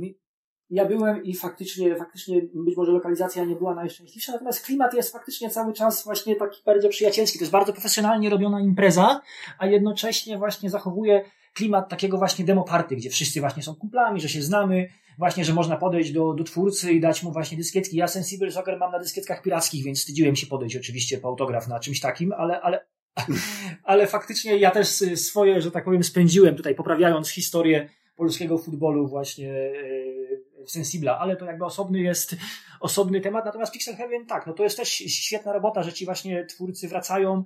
Byłoby jeszcze lepiej, gdyby oni się nagrywali, gdyby Robert ich nagrywał i żeby to potem można było w jakiejś formie audio dla tych, co nie byli, albo chcieliby sobie przypomnieć, żeby można było bo to jednak przepada, prawda? Tak. Są te spotkania i to gdzieś tam przepada w pamięci ty, tyle anegdot, tyle faktów, no ale no, widocznie nie można mieć wszystkiego. Chyba Kaja z Nerdy Nocą chyba ona, ona nagrywała i część, część się uchowała na szczęście. Między innymi ten już e, prawdopodobnie y, y, sławny wywiad właśnie z, z, z Robertą i Kenem Williamsem, gdzie oni tam gdzieś wychodzą i tak dalej. Znaczy, znaczy pewne te drużyny zostały wycięte, więc to jest jakby zmontowane dosyć sprawnie, ale no, to jest tak, wiecie, no właśnie to, że oni nie udzielają wywiadów, a później jest taka, taka w takiej sympatycznej atmosferze jednak odpowiadają że oni się nie odcinają od tego. Nie są jak ten Janusz Pelc, o którym wspomnieliśmy, tylko, tylko mówią o tym, tylko że po prostu oni, oni już tym przestali żyć. To, to był jakiś zamknięty rozdział w ich życiu, który powiedzmy teraz otworzyli, ale muszę przyznać, że mm, to jak, jak e, niesamowicie doceniani są właśnie twórcy tych klasyków, to, to w tamtym roku właśnie było widać, kiedy e, Jordan e, Mechner, czy Mechner, twórca Karateki i Prince of Persia, pojawił się właśnie na Pixel Heaven, tam chyba miał właśnie prelekcję jakąś taki, taki w tym, tym audytorium, a później można było uzyskać autograf jego książki. I on tam przez 2-3 godziny bite podpisywał. Cały ten nakład tej jego książki, jak właśnie jak powstawała ta Prince of Persia gra, e, rozszedł się i, i, i podpisywał. To, to fenomenalne. To jest, to jest niesamowite, bo, bo, bo no można powiedzieć, że można dotknąć tych twórców. To jest, to jest yy, świetne. A w, co myślicie o Adrianie Chmielarzu? Jako, jako tak, czy, czy on jeszcze swoją legendę pisze? Bo ja bardzo y, ceniłem w Chmielarzu to, w Adrianie Chmielarzu, że on e, pisze bardziej niż mówi, ale chodzi o to, że wyraża to, co myśli. Czy na, Twitterze nie boi się krytykować innych e, twórców, innych gier, wyrażać swoją opinię, czy bardziej chodzi o, o, o, o powiedzmy e, o to, o to, co mu się w, w innych grach podoba, nie podoba? Chociaż e, powiedzmy e, prowadzi dosyć hedonistyczne życie, no nie, bo, bo tych, tych, tych dużo gier nie, e, nie, nie wydał, ale one mają taki długi ogon i, i nadal się sprzedają, nie, ale nie wiem, Bartku, twoim na przykład Adrian Chmielarz mógłby zapisać się w tych arkanach polskich legend?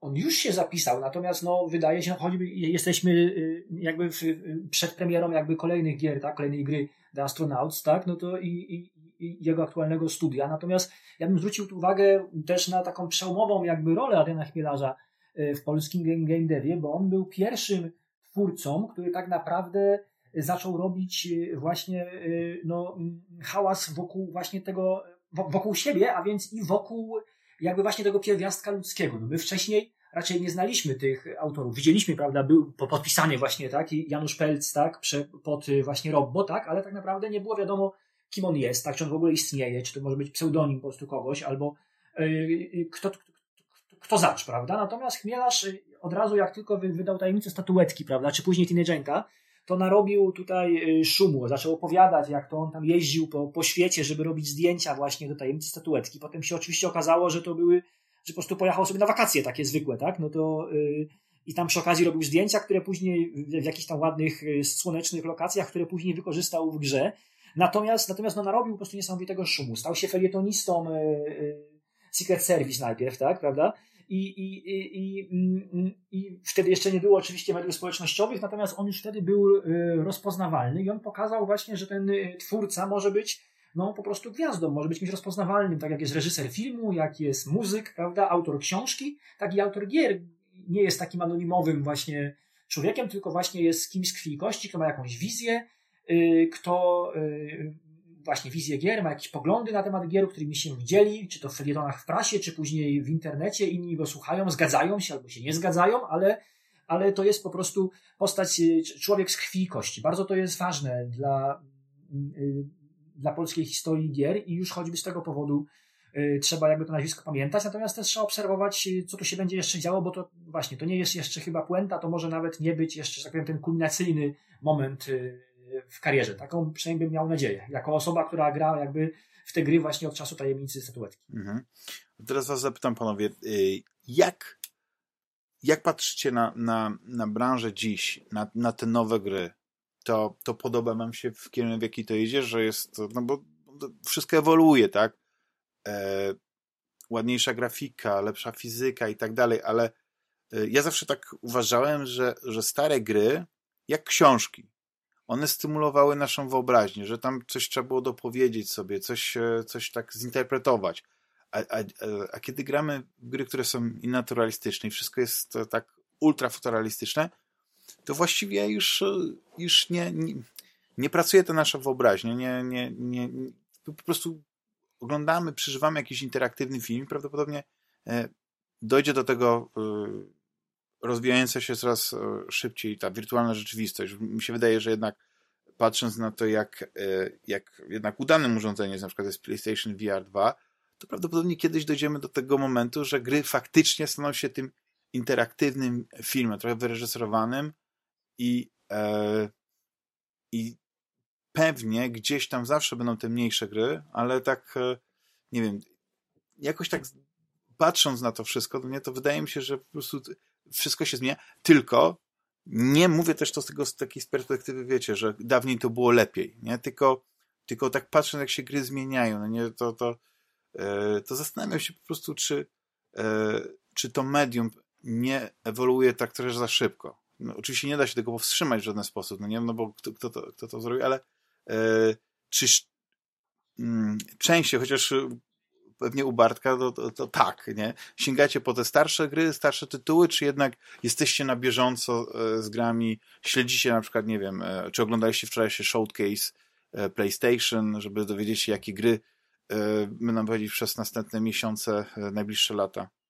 No, ja oglądałem z racji chociażby zawodu, tak? Z, racji zawodowych. Natomiast ja wiesz co, ja się, ja się z tobą i zgodzę z jedną częścią twojej wypowiedzi i z drugą y, nie zgodzę. Po pierwsze, mm, ja mam takie wrażenie, że wiesz, ja też, ja też pamiętam wszystkie te gry, w, zaczynałem od Commodore C64, no tam Giana Sisters, tak, The Last Ninja i tak dalej, i tak dalej, te wszystkie tytuły.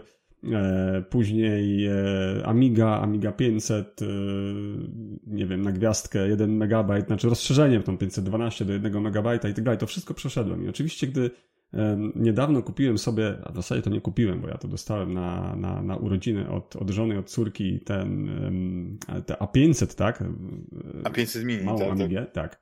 Bo w ogóle od dłuższego czasu staram się i poluję na jakąś taką Amigę 500, ale żeby nie była tam z drugiego i trzeciego obiegu, tylko żeby była autentyczna e, i, i działająca. Natomiast e, Jakiejś tutaj to... nowo odkrytej fabryce na Filipinach, tak? Jak to tak, kiedyś tak. było za, za Amigą 1200. Właśnie, tutaj, tutaj mi się y, to urządzonko podobało, podłączyłem i zagrałem chociażby w, nie wiem, Desert Strike y, czy, czy, czy w kilka innych tytułów, które tam są. I oczywiście od razu jest ta, y, włącza się taka ta nutka nostalgii, gdzie jakby umysł kieruje się w stronę tych wspaniałych dni, kiedy byliśmy dziećmi, kiedy byliśmy młodzi i wszystko było takie kolorowe i wspaniałe.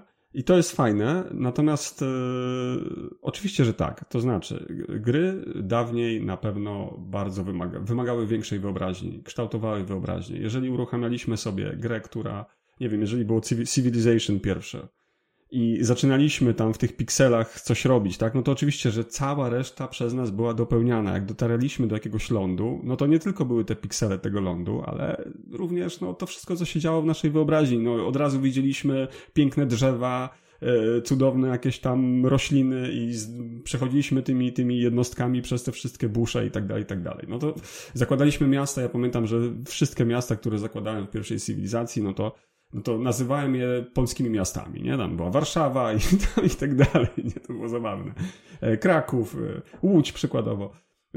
No i tak, i, i to rzeczywiście kształtowało naszą wyobraźnię mm, i masa gier z tamtych czasów e, taka właśnie była. Nie wszystkie przecież, bo jeżeli sobie weźmiemy, nie wiem, Another World, moja ukochana gra, i, i, chyba jedna z właśnie z takich, którą wspominam do tej pory mm, z największą przyjemnością, no to tam jednak już coraz mniej się działo, na przykład w takiej grze, jeśli chodzi o wyobraźnię. Tak? Tam już mniej było do dopowiedzenia, tam więcej się działo na ekranie, bo jednak to był właśnie ten sposób opowiadania, e, e, opowiadania historii, który jest bliższy dziś, dzisiejszym grom, tak? I mm, ja powiem Ci szczerze, że ja jestem w ogóle ogromnym miłośnikiem gier wysokobudżetowych. Do tej pory.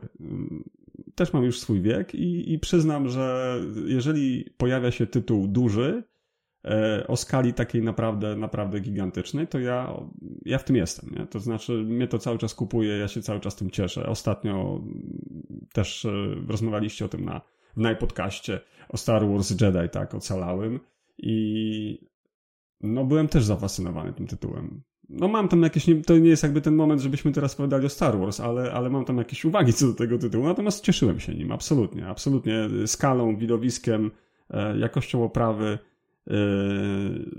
gameplayem może trochę mniej, ale ogólnie rzecz biorąc jakby cieszę się cały czas grami wysokobudżetowymi. Są takie tytuły na przykład jak Death Stranding, które są wysokobudżetowymi tytułami, ale które dostarczają tak naprawdę no, niesamowitych wrażeń, których próżno szukać w starych grach. No niestety, tak, tak trzeba też powiedzieć. Także ja tutaj będę troszeczkę bronił tych dzisiejszych gier, bo mi się one ciągle podobają. Dostrzegam w nich, yy, dostrzegam w nich naprawdę mm, dużo dobrego jak one przyjęły y, tą pałeczkę, nie wiem, może, może to jest tylko moje takie wyobrażenie, że y, tego kina nowej przygody, że tam się właśnie dzieją te najciekawsze rzeczy, że Uncharted to jest ten nowy Indiana Jones, że, że ten nowy Indiana Jones, tam teraz to, to pożegnanie z, z Indianą jakoś tak się podobno krytykom nie spodobało, ale oczywiście i tak obejrzymy, bo to jest jednak e, Indiana Jones, ale ja bym, gdybym właśnie miał wybierać, czy, czy stare gry, do których mam sentyment z dzieciństwa, które, o, o których uwielbiam, na przykład o przygodówkach, ja już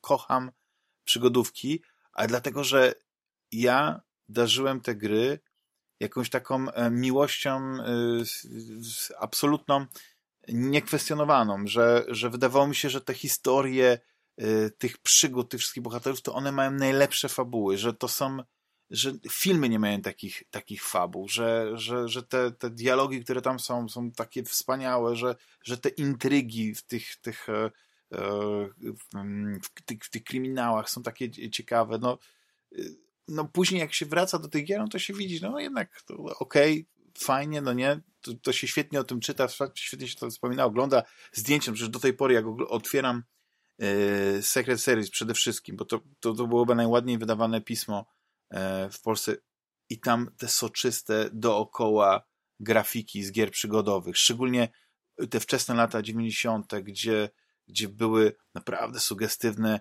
e, grafiki i to, że one były rozpikselowane nie przeszkadzało, bo te zdjęcia były małe, więc to, to się to fajnie skalowało. Ja wiem, jakie to są przepiękne gry, jakie to są e, niesamowite. I do tej pory po prostu otwieram i, ch i chcę zagrać, sobie tam gdzieś zapisuję, że chętnie bym zagrał to, ale jakbym miał wybierać, to jednak faktycznie te, te, te, te gry y, y, jak Uncharted, Assassin's Creed, ja, ja bym tego nie zamienił.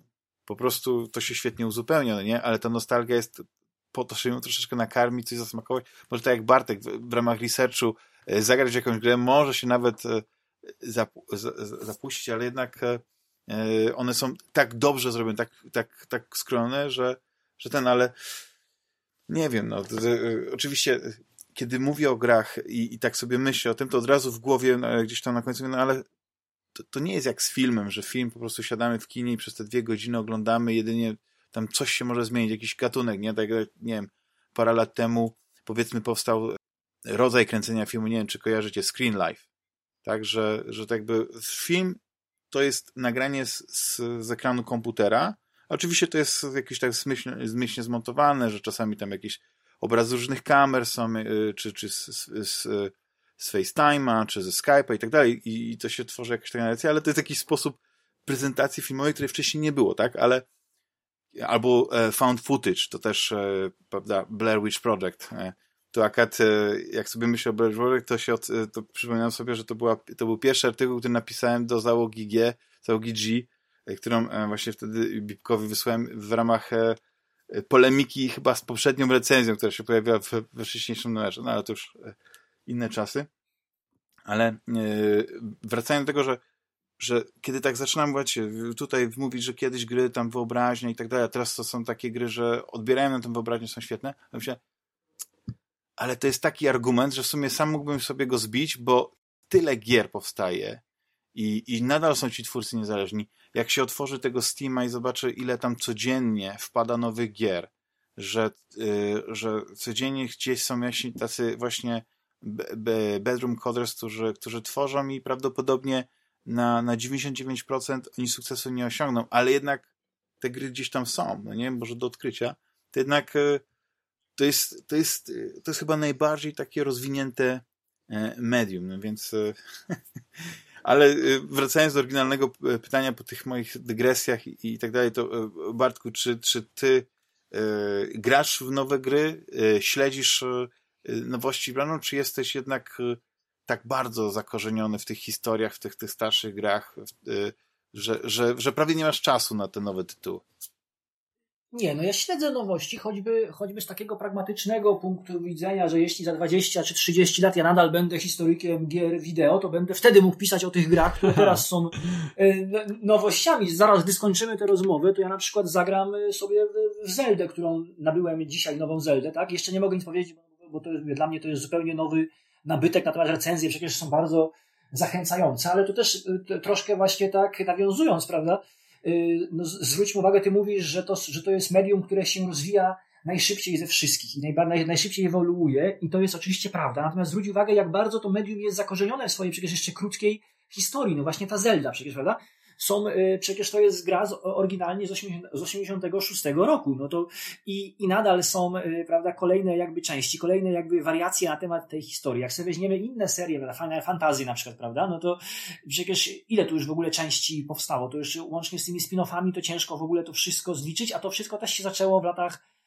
80., y, weźmy sobie Resident Evil, prawda, i, i, i tak dalej. Tomb Raider z kolejnymi rebootami, sequelami, tak, remake'ami, tak, te wszystkie właśnie Przecież my ciągle czerpiemy jakby z, z historii y, gier wideo, która przecież ma zaledwie 50 lat, a my ciągle tutaj czerpiemy y, ciągle opowiadamy te same historie, prawda? Y, po raz kolejny tak naprawdę nowych jakichś marek, nowych uniwersów jest stosunkowo niewiele. Częściej właśnie spotkamy się tak z jakimś właśnie rebootem serii, tak kolejnej, czy właśnie kolejnym sequelem, z jakimś tam kolejnym, coraz wyższym, już czasem dwucyfrowym numerem, to jest, y, to, to, to, to pokazuje, jak bardzo po prostu chcemy czerpać z tej y, historii. A przecież, tak jak rozmawialiśmy na początku, granie w stare gry jest, jest trudne, prawda? No nie, ciężko też zagrać, prawda, w grę z, sprzed 20 lat na oryginalnej konsoli, albo właśnie gdzieś tutaj szperać w emulatorach, czasem ciężko kupić, prawda, mhm. jakąś taką grę, więc gdybyśmy chcieli pograć właśnie w jakieś pierwsze części Final Fantasy, no to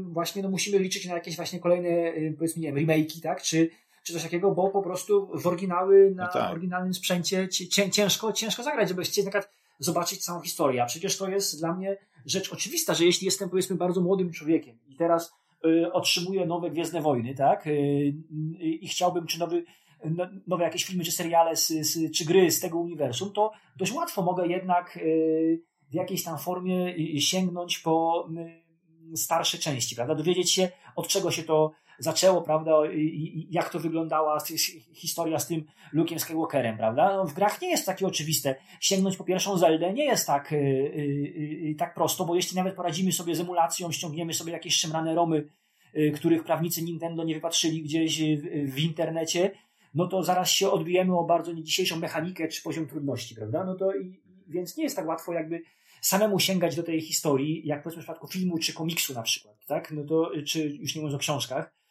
czy muzyce choćby, prawda? Więc to jest, to jest trudne, a jednak, a jednak twórcy nie odcinają się od tej przeszłości. Mhm, właśnie w jakiejś tam, nie wiem, czy to była jakaś promocja, kiedy, czy, czy przy Wasteland e, drugiej części, czy trzeciej, była dorzucana pierwsza i to w wersji tak zwanej remasterowanej. I najlepsze jest to, że wydawało mi się, że okej, okay, skoro jest remasterowana, to na pewno w jakimś stopniu jest doprowadzona do takiego stanu, że e, w cudzysłowie dzisiejszy gracz będzie w stanie ją zagrać. I niestety odbiłem się sromotnie. No, no oczywiście troszeczkę lepiej graficznie wygląda, ale nadal e, właściwie to jest, to jest ta sama mechanika, to jest, to jest to, ten, ten sam taki już, znaczy nie chcę powiedzieć umowny świat, ale tam, e, tam naprawdę mm, niewiele, niewiele się działo, no nie? No, tak, tak, tak jak porównać, nie wiem, to, to pierwsze Elite do tego obecnego Elite Dangerous. No niby pomysł ten sam, prawda? E, ale jednak realizacja jest, jest tak inna, że o ile nadal Elite Dangerous jest y, trudną grą, no to jednak y, po jakichś tam tutorialach jesteś w stanie się wdrożyć i, i grać i powiedzmy, potem, ale jednak jak ktokolwiek próbował dzisiaj wrócić do Elite, to to jest tak na zasadzie, wiesz, odpalisz, zobaczysz, że chodzi i tak dalej i później nie, no to już to są, to są inne czasy, to już jest zupełnie co innego, ale, ale cieszę się, że gracie w nowe gry, bo też nie, nie chcę, żebyśmy tutaj Mm, tylko e, rozpływali się nad tymi starymi tytułami, tak jak ten, ale, ale mm, też porozmawianie o, o kilku nowych, no bo e, mm, Fantasmagierii jest zawsze takie pytanie, w co ostatnio graliśmy, co ostatnio graliście. Ja y, gram w tą wspomnianą Zeldę, y, którą ty, Bartku, y, dopiero rozpakowujesz, tam wyjmujesz z folii i muszę przyznać, że na początku będę trochę sceptycznie, bo wszyscy, wszyscy się zachwycali, więc tak chciałem iść trochę w, w ten i, i, nie być aż tak optymistyczny, choć Breath of the Wild mi się bardzo podało, podobało, to jednak im więcej gram w Tears of, the, of Kingdom, to, to doceniam jak, jak ta seria się rozwija za każdym razem, bo ja oczywiście nie jestem wielkim e, znawcą Zeld.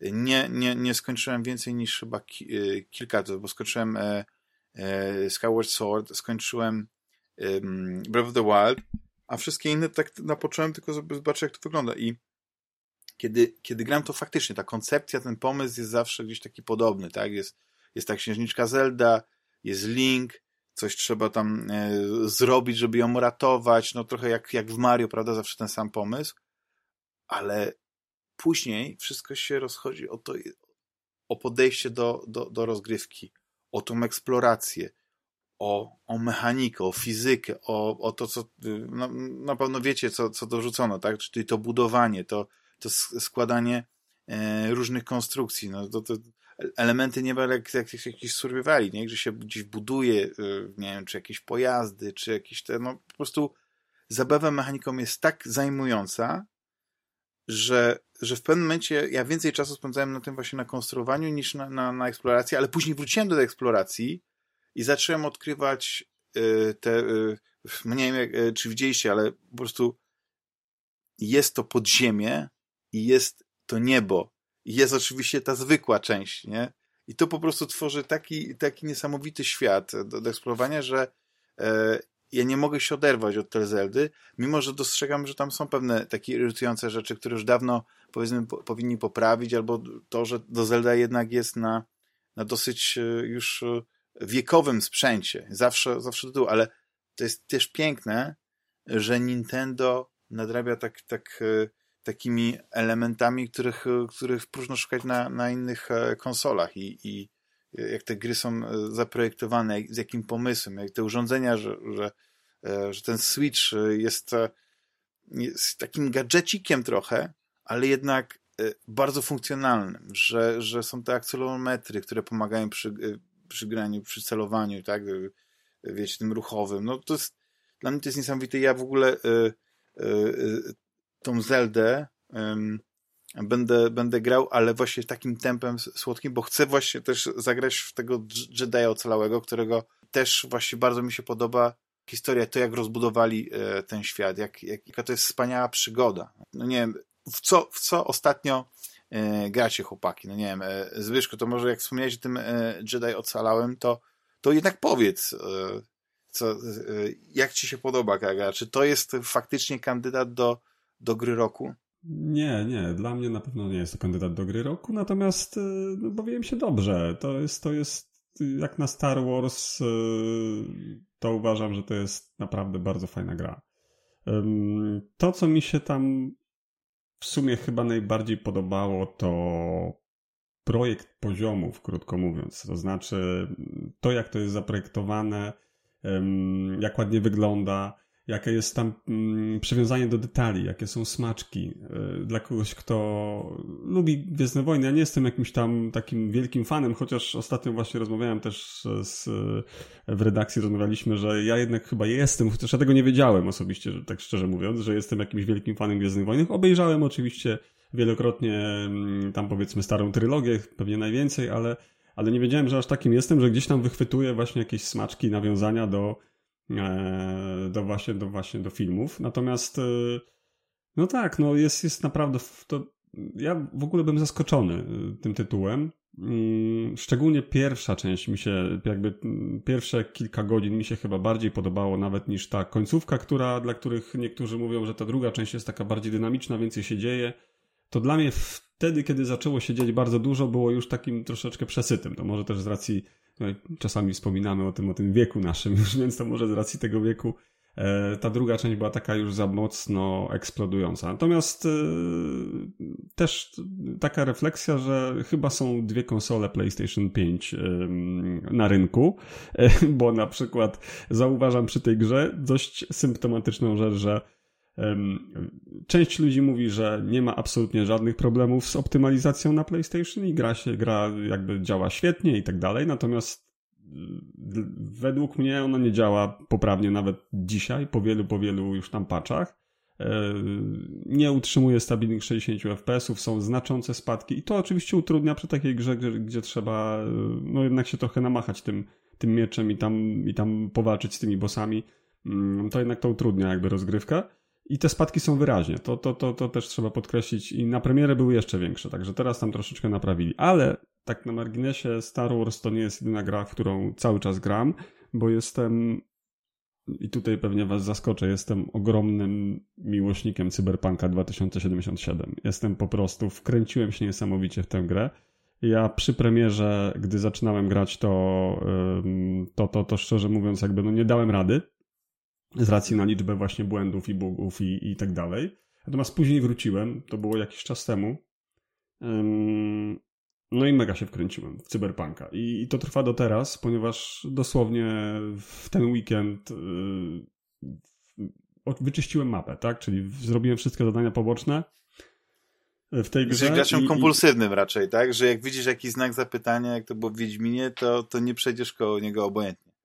Nie, właśnie nie mam tak. Nie mam tak, wiesz? Przy większości gier w ogóle mnie to nie interesuje. Natomiast są takie tytuły, gdzie, y, gdzie rzeczywiście mm, muszę, to, muszę, muszę wszystko zobaczyć, nie? Jakby. Y, I tutaj tak jest. Y, przy Wiedźminie oczywiście są te, te znaki zapytania były i, i też tam trzeba było wszędzie zajrzeć, czy czasem nie jakieś poważne, mocne, dobre zadanie poboczne, a to się okazuje, że kolejny jakiś tam, mm, kolejny, kole, kolejna dziura do zapchania.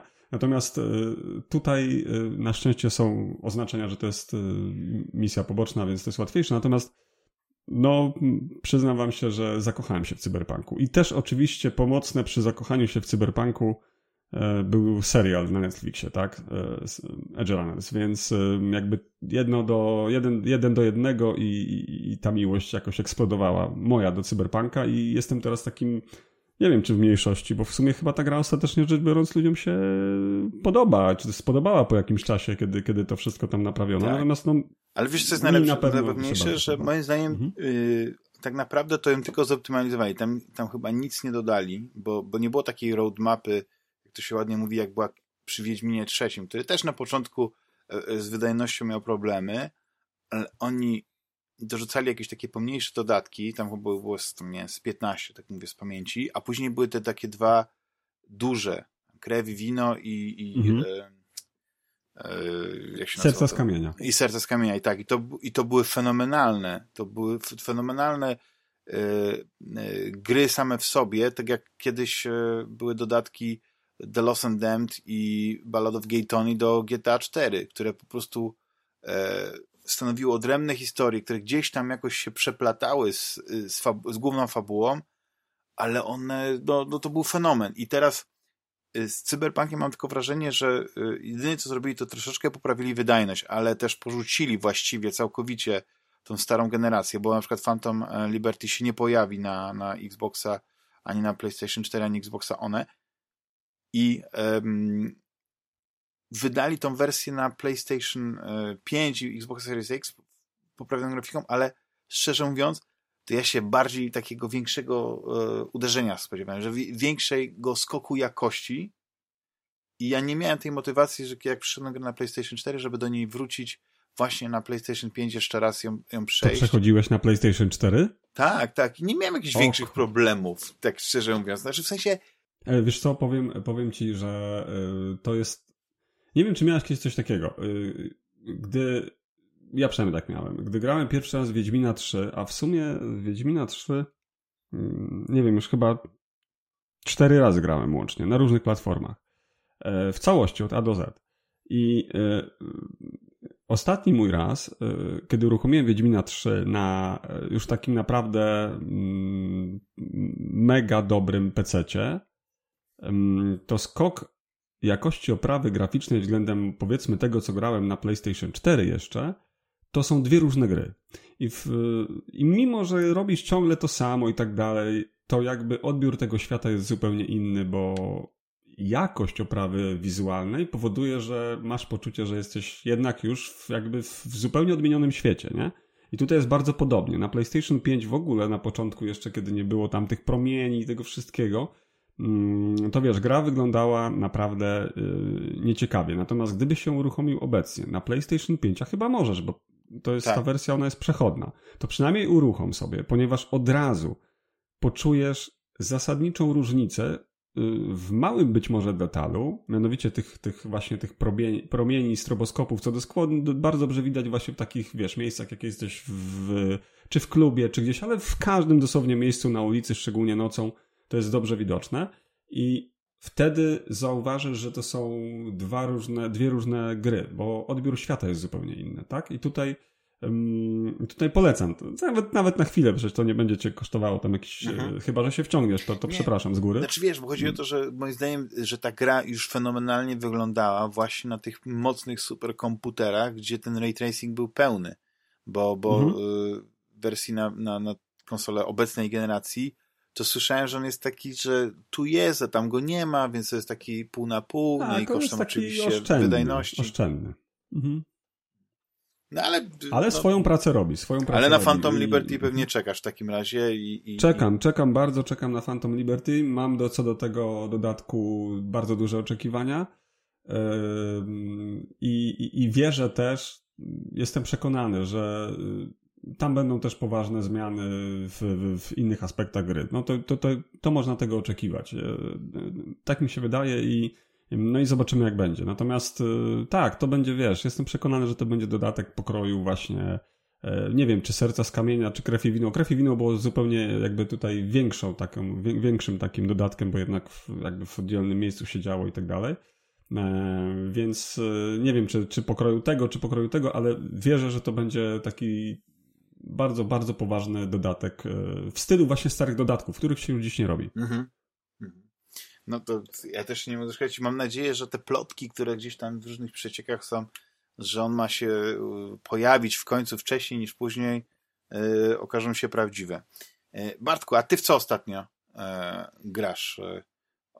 wiadomo, że będziesz niedługo grał w tą Zelda, ale mm, tak, tak, tak normalnie. Dlatego zamykałem uszy, jak był ten właśnie fragment rozmowy o Zeldzie, żeby tutaj nie natrafić, broń Boże, na choćby właśnie, bo próbuję z czystym umysłem, ale ale też y, y, y, jeśli chodzi o gry, ja niestety wyjdę na dziadersa, bo ostatnio grałem, no powiem szczerze, no grałem w Skinny and Franco, musiałem to zrobić, w nową, jakby w sequel, 20 lat chyba spóźniony sequel Franco The Crazy Revenge, amigowy. No cóż, cóż zrobić? To jest trochę tak jak był taki film Władysława Pasikowskiego Psy 3, tak? Ja wiedziałem, że powrót po latach do tego jakby świata, że to będzie bolało, ale i tak poszedłem do kina No oczywiście bolało, no ale musiałem to zrobić y, jako fan jakby pierwszych dwóch części. Tak samo jest tutaj z, z nową odsłoną y, Franco. Wiedziałem, że to będzie bolesne doświadczenie, natomiast no musiałem przez to, y, przez to przejść. Jestem mężczyzną, mhm. z, zniosłem i to, prawda? Natomiast, natomiast faktycznie to też jest zabawne jakby, ale też pouczające, jeśli chodzi o, mm, o jakby wcześniejsze fragmenty naszej rozmowy, właśnie o to zakorzenienie w historii o to właśnie, że, że nie zawsze te powroty są y, konieczne, bo przecież pierwsze Franco też nie było grą w żaden sposób wybitną, było po prostu naszą swojską grą i tu robiło robotę. Tak, to, to polskie fi. Final Fight, nie? Można powiedzieć. Tak, tak, że I, I, z takimi tak. makabrycznymi y, motywami, że w amerykańskich grach to się rozwalało samochody, a tutaj się rozwalałeś maluchem potrącając e, ludzi normalnie. To jest po prostu, no, gdzieś, tak, to... gdzie ten pomysł... Przerażający. Tak, ale to pomysł powstał właśnie, gdzie nie było czegoś takiego, jak ktoś powiedział, wiecie, to nie wiem, jakaś, ktoś tam, nie wiem, e, z PR-u powiedział, że to, nie no, to będzie skandal. To w ogóle, nie dość, że się nie sprzeda, to jeszcze nam narobi mnóstwo smrodu i będziemy mieć problem. No. Coś się zachowało z tego w ogóle w tym, w tym Franco? E, z Słuchaj, w, w, w, w, tym nowym Franco zachował, jest właśnie próba właśnie takiego od, odwzorowania tego klimatu. Właśnie trudno powiedzieć, czy my jesteśmy jeszcze w latach 90., czy już jesteśmy e, w nowym e, stuleciu. Część, część właśnie przeciwników to są właśnie postaci jakby właśnie żywcem wyjęte, jakieś po prostu dresiarze właśnie z lat 90. Część to już tacy no bardziej współcześni jakby współczesne wydania osiłków, prawda? Ta grafika jest taka właściwie symboliczna. Mechanika, no jest nawet ten system walki nawet jest dosyć, ja nie jestem jakimś tam wielkim ekspertem, natomiast ten system walki mi się nawet dosyć podobał. Natomiast na, no na przykład takie rzeczy jak brak checkpointów. No na Boga, no ja jestem starym człowiekiem. Kiedyś nie było checkpointów, tak? Traciłeś trzy życia i po prostu zaczynałeś od początku, od, od level 1, tak? No to i, i tyle. I jakby wszyscy z tym grają. Natomiast teraz mnie to doprowadza do furii, że gdzieś idę przez taki długi poziom, zaraz mi i gdzieś pod koniec tego poziomu ten mój biedny Franco no dostaje łomot i ginie i ja muszę się cofać. Ja nie mam czasu teraz, ja mam ponad 40 lat, ja już nie mam czasu zaczynać tego poziomu od początku. Chciałbym jednak y, checkpoint, to nie wydaje mi się jakimś tutaj wygórowanym oczekiwaniem, a tego checkpointu nie ma, albo właśnie złe zbalansowanie jakby tej, tej gry, że część po prostu przeciwników y, jest absurdalnie jakoś tak y, trudna do ubicia. No i to by się wydawało, no kiedyś też tak było, prawda, że trafiałeś jakiegoś dziwnego przeciwnika, który był po prostu tego, no i cóż, no trzeba było się zawziąć, przejść te, y, spróbować kilkadziesiąt razy i się w końcu udawało. Teraz mnie to już niepomiernie właśnie y, irytuje. Być może się starzeje, być może właśnie to jest też, że chciałbym jednak, żeby te gry no jednak korzystały z takich właśnie dobrodziejstw współczesności, jak choćby właśnie checkpoint. No niemniej bawiłem się, bawiłem się, może nie powiem, że dobrze, ale bawiłem się tą, tą grą i, i, do niej y, wróciłem. Nie zawsze takie y, powroty są, są y, pożyteczne. Tak samo było choćby z nowymi Settlersami, prawda? No, którzy, ja przy nich nie spędziłem zbyt dużo czasu, bo z furią jakby odrzuciłem jakby po, po kilku jakby chwilach, natomiast no, czytałem recenzję, czy to ja jestem może jakiś tylko taki dziwny, ale nie, no ta gra po prostu, nowe, nowa edycja Settlersów przecież kiedyś to był mega hit, a teraz zebrała po prostu jakieś kuriozalnie niskie yy, yy, oceny, więc nie tylko mnie się to nie podobało, więc te powroty do przeszłości są są, y, no, czasem bywają trudne, ale też pokazuje właśnie, jak bardzo my chcemy czerpać, my chcemy właśnie wracać. Przecież no, ci, co, którzy grali w pierwszego Franco, no to teraz mogliby już grać w nowego z dziećmi, prawda? No bo to minęło przecież 20 lat, prawda? No to co ja gadam, to był 94 rok, to już znacznie więcej minęło. O Boże, ja jestem stary. W każdym razie, w każdym razie gry, grę polecam tylko tym, których, którzy pamiętają yy, oryginał. A, wy, a, propos, a propos właśnie takich e, nostalgicznych powrotów, widziałeś te, te, te nowe Turtlesy? Masz Shredder's Revenge, tak? Teenage Mutant Ninja Turtles, to ta nowa, nowa edycja. Czytałem o tym, już nie chciałem jakby, nie chciałem, nie chciałem jakby też wracać jakby do, do, do, do żółwi ninja nowych, ale tak, ale są takie powroty przecież, ale one mogą być dane, na przykład Streets of Rage 4, jeśli już jesteśmy przy takich właśnie bijatykach, no gra znakomita, czerpiąca jakby z, z, z, z, z klasyki, a jednak potrafiąca się odnaleźć w nowej rzeczywistości i dająca po prostu radość kolejnemu pokoleniu jakby fanów tych y, klasycznych beat'em up, no to, czyli, czyli można, natomiast, no, na, natomiast y, y, no, bywa różnie, zazwyczaj bywa jednak źle, że te powroty są, są niekonieczne. Mhm, ale tak trochę, trochę ostatnio, nie wiem, być może to właśnie to, że była ta przerwa, że deweloperzy nie mieli czasu na, na, na, na stworzenie nowych tytułów, albo ten, ten cykl deweloperski się wydłuża, że mamy bardzo dużo remake'ów i, i właściwie przez ostatnie kilka lat, no to chyba kapką króluje, jeśli chodzi o, o wznawianie tych, nie wiem, tych, tych e, rezydentów nowych, a teraz dołączyło Konami i wczoraj właśnie na tym showcase PlayStation pokazali tylko to był bardziej taki teaser, bo, bo, bo to nie jest, bo, bo to nie były mm, fragmenty rozgrywki, tylko po prostu jakieś prze, przerenderowane e, klipy e, nowego Metal Gear Solid. Znaczy nie nowego, tylko nowej wersji Snake Eatera. Już nawet nie z numerkiem 3, ale tym takim, nie wiem, chyba to chyba Delta jest, tak? Taki, taki, e, taki e, grecki e, znaczek i w ogóle tak mi się wydaje, że po prostu e, raz na jakiś czas yy, no te wielkie studia będą musieli po prostu tak odciąć kupon jakiegoś tego, coś, coś iść na łatwiznę, yy, bo, bo, bo co że to jest, nie? Ale ja naprawdę bardzo czekam, nie wiem, czy wy czekacie na, na tego nowego Assassin's Creed Mirage, bo, bo yy, to jest jakiś taki powrót do, do korzeni serii, ale jednocześnie z całym tym chyba dobrodziejstwem tej wiedzy, którą przez te dziesiąt, no dziesiątki nie, ale e, tych e, ile już było, też nie mogę powiedzieć, ale tak chyba, jakbym pewnie powiedział, że 10 części Assassin's Creed było, to pewnie bym się bardzo nie pomylił. Może, może trochę mniej, ale, ale yy, że gdzieś jest powrót tego oryginalnego klimatu Assassin's Creed, który tak świetnie sprzedawała wtedy Jade Raymond, a propos tych nazwisk, e, które, no niestety jej, jej gwiazda moim zdaniem bardzo szybko zgasła, bo chyba po Assassin's Creed e, ona już wielkiej kariery nie zrobiła, już nie, nie pamiętam, ona się później chyba przyniosła jakieś inne studio, otworzyła, ale chyba żaden tytuł e, im się, im się, e, jej się już tak nie udał. Trochę jak z, z e, oj, jak się nazywa pani, która z Nilem Druckmannem współtworzyła Uncharted? Amy to też to, to, to tą ciszę wytnę, ale szybko zobaczę zobaczę ten. Yy, Skorzystaj z internetu. Ba, ba, Ami Henning. Tak, tak mówił tak, o tym, że dzisiaj możemy w 3 sekundy znaleźć odpowiedź. Ale aż tak szybko nie googluję, ale tak, ale Amy Henning. Po prostu yy, to mhm. jest tak, że yy, z wiekiem zauważyłem, że bardzo trudno zapamiętuje mi się czasami nazwiska. I to najlepsze, że y, to jakiś, na jakiś taki dziwny zasadzie działa, że ja to nazwisko mógłbym y, powiedzieć y, obudzony w środku nocy, a jak już nagrywam podcast, to nie wiem, czy to jest jakaś taka podzielność uwagi potrzebna, że, że zaczynam yy, szperać ten, ale Amy Hennig, że też, też jakoś tak chyba yy, od, od czasów Uncharted yy, żadnego takiego wielkiego tytułu nie, nie, nie udało się jej chyba stworzyć, a to też było takie znane nazwisko, jedno z takich mhm. wymienianych, powiedzmy, no nie może tego aż takiego dużego kalibru, jak, jak te, te w w, w książce Legendy Gier Wideo, tylko, tylko jednak też była, była znana, nie? Bo, bo też w ogóle a propos tego, jak czasami nazwiskami, które, które totalnie nie były znane, ale później stały się znane z tego, że nie były znane, a później były znane, to jest na przykład American Magis, Alice, nie? Że, że ja wcześniej nie słyszałem o American Magii, oprócz tego, że gdzieś tam y, później jak doczytywałem, to o, pracował przy, tam przy Quake'u i tak dalej, ale Zit Software na przykład, no to były jednak tak bardziej te dwa nazwiska, które też, e, o których też e, Bartek napisał, prawda, e, Cormac i, i Romero.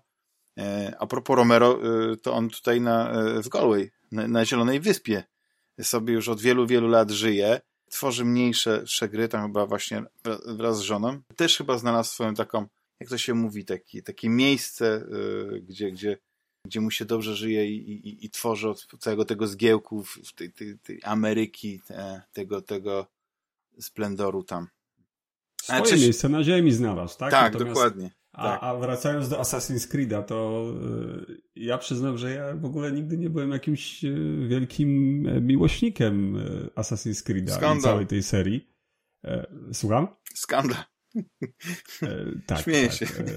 No, natomiast, natomiast y, no, kilka części jak wyrywkowo grałem ogólnie rzecz biorąc, więc na przykład y, jak podobał mi się e, właśnie klimat piracki, bo zaczytywałem się w młodości w tych wszystkich książkach, e, gdzie, gdzie jakiś tam młody człowiek był porwany przez, e, przez powiedzmy jakichś tam ludzi i wywieziony gdzieś tam daleko właśnie na jakimś okręcie czy, czy, czy, czy statku gdzieś tam daleko w, w oceany, no to tutaj jakby w sobie zagrałem, tak, Black Flag.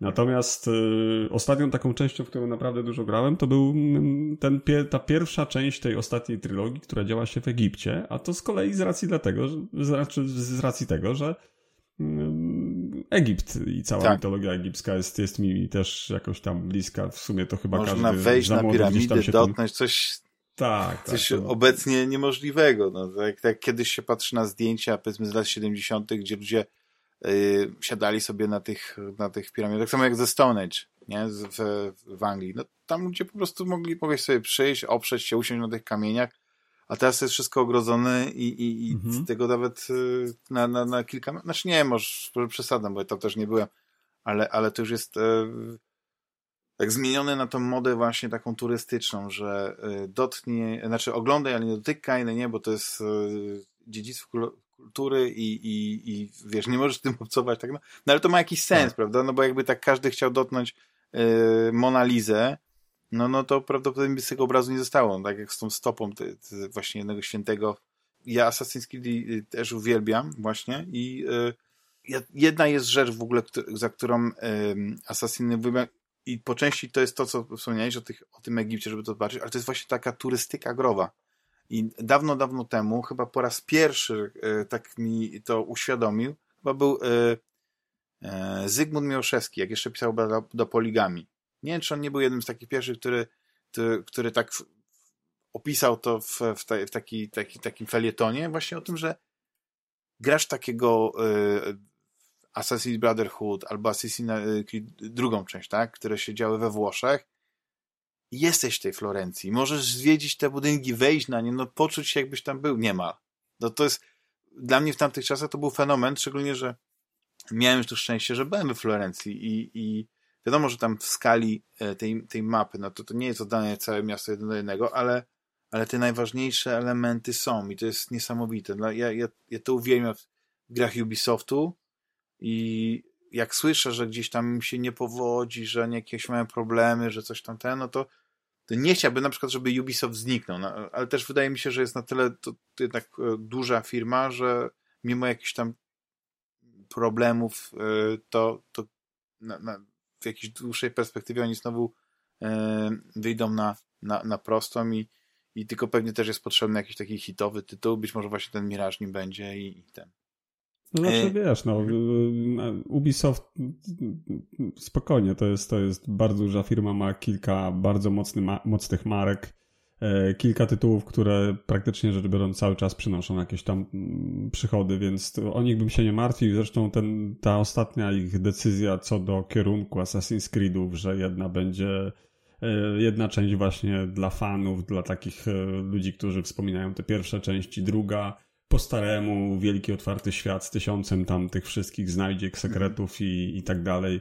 I jeszcze coś tam, i jeszcze coś tam. Także no taki, taki pomysł moim zdaniem, który zresztą wszystkie większe studia będą musiały w ten sposób działać z racji tych rosnących kosztów. Zresztą e, Bartek też o tym wspominał w książce. Te rosnące koszty, gigantyczne, gigantyczne środki, które trzeba inwestować, no to, to powoduje, że te duże studia muszą sobie jakoś radzić właśnie w taki sposób, żeby dzielić swoje marki na kilka epizodów. God jest bardzo dobrze właśnie poprowadzony, tak? Ta, wiesz, ta, ta nowa, powiedzmy, wznowiona mhm. część, pierwsza, druga część, w zasadzie na tym samym silniku.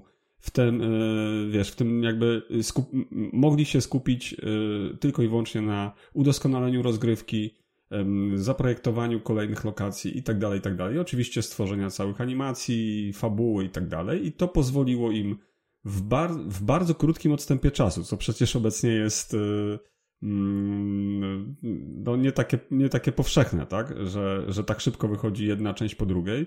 No mamy przecież przykłady Skyrima, The Elder Scrolls oczywiście, na którego będziemy, nie wiem, ja się śmieję, że niektórzy, że, że kurczę, nie wiem, na, będziemy mieli 60 lat i będziemy grać w kolejnego w The Elder Scrolls. A w końcu jak ten Elder Scrolls 6 wyjdzie, tak, powiedzmy za te 10 lat, to będziemy grać przez kolejne 20. No. Jest... No właśnie, więc y, mamy przykład właśnie też z CD Projektu, który idzie w bardzo podobnym kierunku, że trzeba te swoje y, największe gry tak jakby skrócić okres wydawania. Jak to zrobić? No właśnie wydając takie powiedzmy mini trylogie na przykład, tak? Czyli y, w trzy gry y, bazujące na tym samym okresie przygotowawczym całej, całej tych, powiedzmy tego zaplecza technicznego i później już możesz tylko tworzyć kolejne części. No właśnie taki dodatek jak Phantom Liberty to tak naprawdę w, zrobiony w starym stylu, mający, zobaczymy ile godzin, ale, ale podejrzewam, że sporo. no to jest tak naprawdę w niektórych dzisiejszych przypadkach to mógłby być nawet Cyberpunk 2. Oczywiście oczekiwania rynku i graczy tutaj by były inne, tak, bo, bo oczekują wszyscy, że to będzie, że Cyberpunk 2 na przykład, no to już będzie w ogóle tak spektakularny i wielki, jak jeszcze nic nigdy na świecie nie było. No i dlatego będziemy na niego czekać kolejne 15 lat przykładowo. No tak, no, e... na, pewno, na pewno nie na tej generacji na 100%. Tak, więc ja wolę takie podejście, jak Ubisoft sobie teraz wymyślił, albo jak właśnie wymyślono wobec Wiedźmina, Wiedźminów kolejnych, że skracamy okres, gry będą troszeczkę krótsze, te wysokobudżetowe, bo też gry na 100, 120, 100 ileś godzin to jest jakiś absurd. No, w naszym wieku to już nie da. A propos tego właśnie chciałem, przez cały czas miałem taką jedną myśl, że problemem też dzisiejszych tych, e, w ogóle gier wysokobudżetowych dzisiejszych i w, przy Star Warsie też to widać i myślę, że będzie przy wszystkich kolejnych nadchodzących grach to widać. Jest problem z podziałem, wiecie, grupy docelowej, nie? Bo jesteśmy my, no 40, ponad 40 lat, 40-latkowie, są 30, 35-latkowie, no tacy gracze jak my, którzy właśnie pamiętają lata 90. grali te wszystkie gry, mają jakieś swoje nostalgie, wymagania, no i jak teraz stargetować te gry, jak je stworzyć? No pod nas nasze oczekiwania są, przed moje oczekiwania co do, gier wysokobudżetowych są dość wysokie, jeśli chodzi o fabułę, o postacie, o nie wiem, o takie rzeczy, które dla mnie dzisiaj są ważne. Nie, no, nie chciałbym grać, w, jak widzę grę, która ma miałką fabułę albo no, nie wchodzi należycie w jakiś tam poziom mm, taki, wiecie, no mm, w cudzysłowie oczywiście dorosłości, to nie dla mnie, tak? To to wyłączam i zmieniam jakby koncepcję, jak spędzę wieczór. A, a, a, a... I to jest klasyczny, i to jest bardzo poważny problem. A z kolei są ci dwudziestolatkowie, oni grają, czy tam nawet osiemnastolatkowie, oni grają, mają swoje gry, czasami już takie, gdzie grają tam ze znajomymi yy, właśnie w te multiplayery i tak dalej. Co nie znaczy, że 40-latkowie nie grają tak na marginesie, ale gdzieś tam mają swoje tytuły. I teraz jak ich zachęcić, no muszą spłaszczać, zmniejszać te wymagania co do fabuły właśnie i tak dalej, żeby tam tych z kolei złapać. Nie? Więc jest ten problem, do kogo targetować gry. No bo te gry takie, o które, które my chcemy, to są te gry, które się, których się już nie opłaca robić. No trochę jak z filmem, nie? Że, że Marvel, e, że Disney kręci te, te, te, te MCU filmy, tak, Marvel Cinematic Universe, bo one one się zwracają, bo na, na nie ludzie chodzą churalnie do kina, a, a już tego kina takiego y, bardziej ambitnego w kinach nie ma, bo tu już się ludzie przyzwyczają, że to kino nadal istnieje, tylko że już nie ma takiej presji, żeby oglądać je na dużym ekranie, można poczekać, że będzie właśnie na Netflixie czy jakimś tym, a, a, z, a z grami jest ten że one są tak drogie te tytuły, że one się nie sprzedadzą i nie mają, nie wiem, jakichś mikropłatności wbudowanych czy jakiegoś zielonego elementu, to tak naprawdę te studia nie mają żadnej motywacji, żeby je tworzyć. No, y, to, że powstaje GTA 6, y, to to jest jakiś taki, y, nie wiem, gest Rockstara, który, którzy chyba po prostu mają jakąś taką potrzebę, żeby, żeby nadal kolejne gry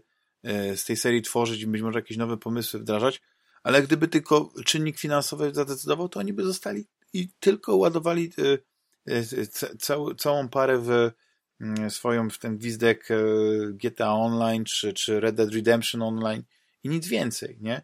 Bo, bo tak mhm. tak naprawdę te gry najwięcej przynoszą pieniędzy.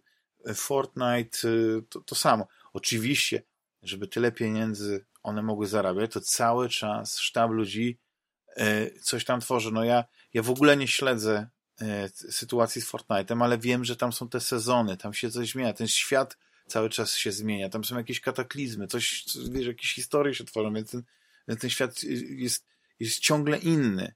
Dodatkowo te nowe skórki, no to, to, to w jaki sposób oni znaleźli nie wiem, nie wiem jak to jest umotywowane powiedzmy fabularnie, prawdopodobnie to nie musi być umotywowane w żaden sposób, ale jeśli jesteś fanem jakiegoś uniwersum, nie? czy to będą Gwiezdne Wojny, czy to będzie, nie wiem, Batman, czy to będzie e, cokolwiek, tak? To jest duża szansa, że była skórka do tego Fortnite, możesz ją sobie kupić i, i tym swoim tą swoją ulubioną postacią grać, nie? Co oczywiście ma tylko walory kosmetyczne, no ale dla ciebie może mieć to znaczenie. I to jest, to jest niesamowite, no ale z drugiej strony ja bym bardzo chętnie yy, właśnie widział ten kierunek, że tak jak wspomniałeś, nie, mamy mniej czasu wolnego, więc yy, fajnie było, gdyby, gdyby gry nie wiem, y, pozwalało się, można było przechodzić w 5 godzin. I dlatego, jak wychodzi nowe Call of Duty, to ja bardzo się cieszy, słysząc właśnie w recenzjach, że przejście tej gry tam trwało mhm. tylko 3-4 godziny. Nie wiem, y, lepsze, krótsze gry to byłoby idealnie, ale niestety ten czynnik ekonomiczny wpływa na, na, na, na to, jak, e, jak, jak, jakie gry się teraz tworzy. No i tu jest ca, cała ta scena z, tych, tych, e, tych niezależnych twórców i w ogóle ta eksplozja, znaczy może to ja przesadzam, tych boomer shooterów. Ja nie wiem, czy w ogóle obserwujecie rynek boomer shooterów, co tam wychodzi, ale ostatnio po prostu tych tytułów jest, jest multum, jest zatrzęsienie. I e, nie wiem, czy, czy, czy rzuciło się wam coś w oczy, czy w ogóle y, macie szczęście, że ignorujecie te boomer shootery. Nie wiem, Bartek, ty grasz w ogóle w te, te FPS-y starsze takie, tych, znaczy nowe, nowe FPS-y, które wyglądają jak te, te stare. Y, no nie, znaczy ja mam to szczęście, że mogę po prostu cały czas y, grać w, w, w stare gry albo w nowe poziomy, na przykład do Duma. Doom przecież będzie miał w tym roku 30 y, urodziny, prawda? Więc ja sobie z tego tytułu jakiś tam Final Doom czy Brutal Doom cały czas męczę i ciągle nie mogę tego przejść, więc zakładam, że w te, które teraz pojawiają się, jestem świadom, prawda, istnienia tego całego gatunku, to mnie bardzo jakby cieszy ten, ten, ten powrót do takiej właśnie klasyki, to się po polsku nazywało dumopodobne, prawda? Te, I te jakby mechaniki tych pierwotnych, natomiast no prawdę mówiąc, pra, prawdę mówiąc nie gram jakby w te, y, y, w, w te gry, więc niewiele mogę tutaj y, polecić. Natomiast no mówię, cały czas gram po prostu w, w, w Duma, to już trwa właśnie 30 lat. W grudniu będą urodziny. Panowie, y, bo zabrałem wam strasznie dużo czasu, ale pozwólcie, że jeszcze wam dodam jednym pytaniu, bo y, to, to jest tak, że e, gry są głównym e, oczywiście tematem fantasmagierii. O grach najwięcej rozmawiamy, ale jest zawsze jeszcze ten element taki kulturalny. I chciałem zapytać e, Bartek ciebie, czy, czy co ostatnio czytałeś, jeśli chodzi właśnie o, o książki związane z grami, co byś takiego polecił? No nie? I to, to może być zagraniczny autor, może być polski, Mm, jestem bardzo ciekawy, y, jak, y, jak tak dodatkowo po prostu, czy znajdujesz po prostu czas y, na, na, na, na czytanie, czy, czy tylko, tylko no. właśnie internet i, i te przeglądanie właśnie w archiwów i, i łamanie kręgosłupów? Nie, nie, absolutnie. Jedyną, znaczy taką najbliższą prawdę odpowiedzią, co ostatnio czytałem, to by było, że wielokrotnie legendy gier wideo, żeby, wy, żeby wyłapać jeszcze jakieś ostatnie błędy i pomyłki, ale czytałem też y, y, właśnie książkę y, mojego byłego redaktora naczelnego Piotra Mańkowskiego, który na, napisał właściwie no, udoskonalił poprzednie swoje książki, bo Piotrek niestety pisze w kółko tę samą książkę. To jest tak. znakomita książka, natomiast, no, natomiast, natomiast y, no, z chęcią przeczytałem kolejną, to y, jej jakby edycję, to się teraz Chyba, nazywa. Bardziej przejrzałeś nowe zdjęcia, bo szczerze mówiąc, to tak, z tego, co, co widziałem ja, bo ja nie, nie kupiłem tej książki tylko dlatego, że doszedłem do wniosku, że mam cyfrowe marzenia, mam, y, czytałem cyfrowe marzenia 2.0, które jeszcze tylko były wydane tylko w PDF-ie, Później właśnie pojawiła się Wielka Księga Gier, którą w ogóle czytałem z takim sentymentem, że się normalnie wzruszałem czasami, bo sobie przypominałem pewne rzeczy, no przecież ja to prawie przeżyłem, ale to wydanie, ja wiem, że jest ładne, ale właśnie to jest chyba takie po prostu uzupełnione e, nowymi zdjęciami, których chyba wcześniej e, po prostu Piotrek w książce nie, nie pokazywał. Słuchaj, to jest też trochę tak, że no my też jakby jesteśmy y, komputerowcami od zarania, więc dla nas coś takiego jak, nie wiem, kolejna wersja programu, tak? Word 6.0 na przykład, to jest lepsze od Worda 5.0, to jest, to jest normalne, więc to jest powiedzmy wersja 4.0 tej samej książki po raz kolejny nowa. Natomiast, natomiast y, tu pojawiają się coraz nowsi y, czytelnicy. Jeśli czytaliśmy poprzednie wersje, to prawdopodobnie tutaj faktycznie będzie niewiele, niewiele nowej wartości. Natomiast to jest trochę jak z grami i to też właśnie jest też y, chyba dobra puenta, że y, od tego, o czym y, przed chwilą rozmawialiście, że pojawiają się właśnie nowe gry, które jednak są powiedzmy kolejnymi częściami, kolejnymi inkarnacjami jakby jakimiś właśnie starych hitów, to też jest dla mnie też, no tak jak rozmawialiście o serii Assassin's Creed, tak, czy Call of Duty, dla mnie jako starego człowieka to by było nie do pomyślenia, żeby na przykład, nie wiem, zacząć oglądać jakiś, jakąś serię filmową nie wiem, Obcego od trzeciej części, tak? Czy Indiana Jonesa od trzeciej części, tak? Czy Gwiezdne Wojny od części szóstej, prawda? Natomiast z grami trochę tak się dzieje, prawda? No zwróćcie uwagę, rozmawialiśmy o Wiedźminie na przykład, że być może powstanie Wiedźmin 4, tak? I ci, którzy zagrają Wiedźmina 4, ja sobie nie, nie wyobrażam, że zaczynam przygodę z jakąkolwiek serią od czegoś, co ma czwórkę w tytule, prawda? A czasem, a ci wszyscy gracze, którzy przyjdą tutaj za chwilę, nie będą mieli wyboru, bo pierwsza część powstała w roku yy, 2000 siódmym, jeśli dobrze pamiętam, mhm. tak? Więc jakby nawet nie bardzo jest jak w nią zagrać i też chyba nie bardzo jest w tym momencie sens, więc jak w ogóle poprowadzić tę historię, żeby, prawda, żeby zacząć od czegoś... Na szczęście chyba remake czegoś, powstaje chyba tej, tej pierwszej części, więc jest szansa, że, że, że ta historia w jakiś stopniu, chociaż yy, uważam, że, że ta stara część jest, jest nadal grywalna, chociaż jest już, to, to jest nieba ziemia, kiedy ją się porówna do, do, do Wiedźmina trzeciego, nie? Ale, ale faktycznie, ale faktycznie, ale z drugiej strony Wiedźmin 3, gdyby tej trójki nie było, zresztą ona jest tak stylizowana w tej okładce, to jakbyś po prostu zagrał Wiedźmina 3 jako pierwszą grę, to to jest no tak narracyjnie y, fantastycznie napisana gra, no ale to jest, no to jest sztab y, ludzi nad tym pracował, nie scenarzystów, którzy, którzy y, z tego materiału źródłowego wyciągnęli co najlepsze, dopisali swoją historię w taki niesamowity sposób, że, że, że tylko y, udoskonalili to uniwersum, które później powiedzmy y, na Netflixie zostało już po prostu zdeptane na niej, więc, więc ja nie wiem, czy, czy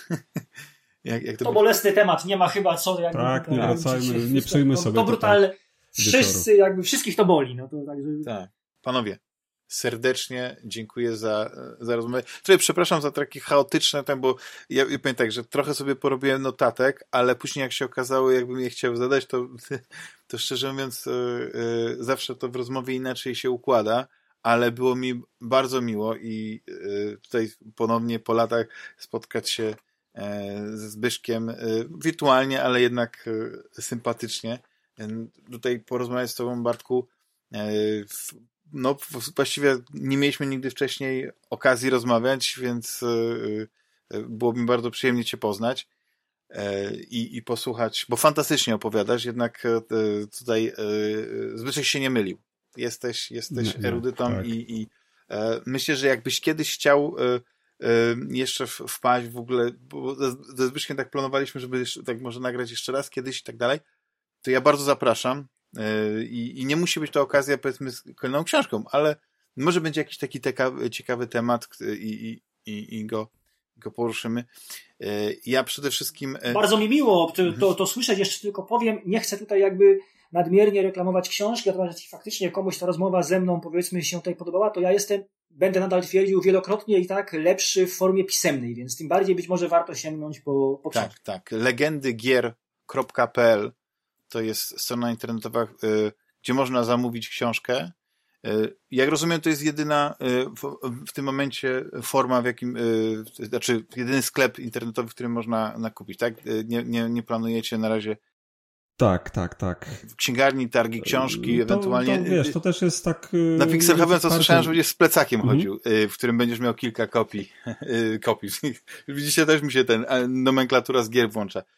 Kilka egzemplarzy być może nawet podpisanych tutaj zrobię tak, wiesz, że jak ktoś będzie chciał e, Bart, z Bartka podpisem, z, z swoim podpisem jeszcze e, książkę. Wiesz, to jest tak, że rzeczywiście, książ... Mhm, że rzeczywiście książka jest e, dostępna tylko na tej stronie, na, na jakby na naszej stronie, no ale też dzięki temu mam nadzieję, że jakby ten, to, co dostarczamy, jak to wygląda, jak to jest wydrukowane, no to jakby to też rekompensuje to, że ona nie jest dostępna gdzieś tam w księgarniach, no bo też chodzi o to, że, że wiesz, że my nas, jakby e, kupując u nas bezpośrednio jesteśmy w stanie gdzieś tam zadbać o cenę tej książki i o to, żeby to się wszystko spinało, no to jakby to zupełnie odrębny temat, ale ale tak mówiąc prosto, tak to wygląda, tak, że, e, więc jak najbardziej. Na ten moment na, i myślę, że przez długi, długi czas będzie dostępna tylko i wyłącznie właśnie na legendy Gier.pl i tam zapraszamy. Ewentualnie, tak jak powiedziałem, z, z plecaka na Pixel Heaven, takie specjalne wydanie. Tak, no tak z plecaka i... można, tak, z worka z plecaka na Pixel Heaven, tak, tam też.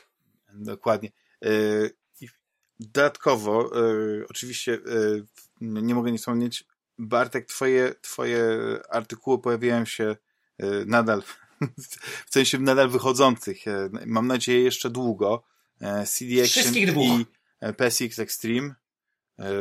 To szkoda, szkoda Pixela. No, nie, nie wiem chyba już takiej szans na to, żeby Pixel się nie wskrzesił, ale to też była piękna historia, prawda, że, że Pixel prawdopodobnie był jednym z takich yy, yy, najdłużej istniejących wpis, no poza CD Action oczywiście, ale on przeżył niemal większość pism, które były e, kiedyś wydawane, do którego jakby sentymentalnie y, pewnie y, Robert y, się odnosił, kiedy, kiedy najpierw mu przy, przyświecała idea wskrzeszenia Secret Service, później właśnie stworzenia Pixela, nie? To jest, to jest niesamowite, nie? Bo to kawał historii się stworzył.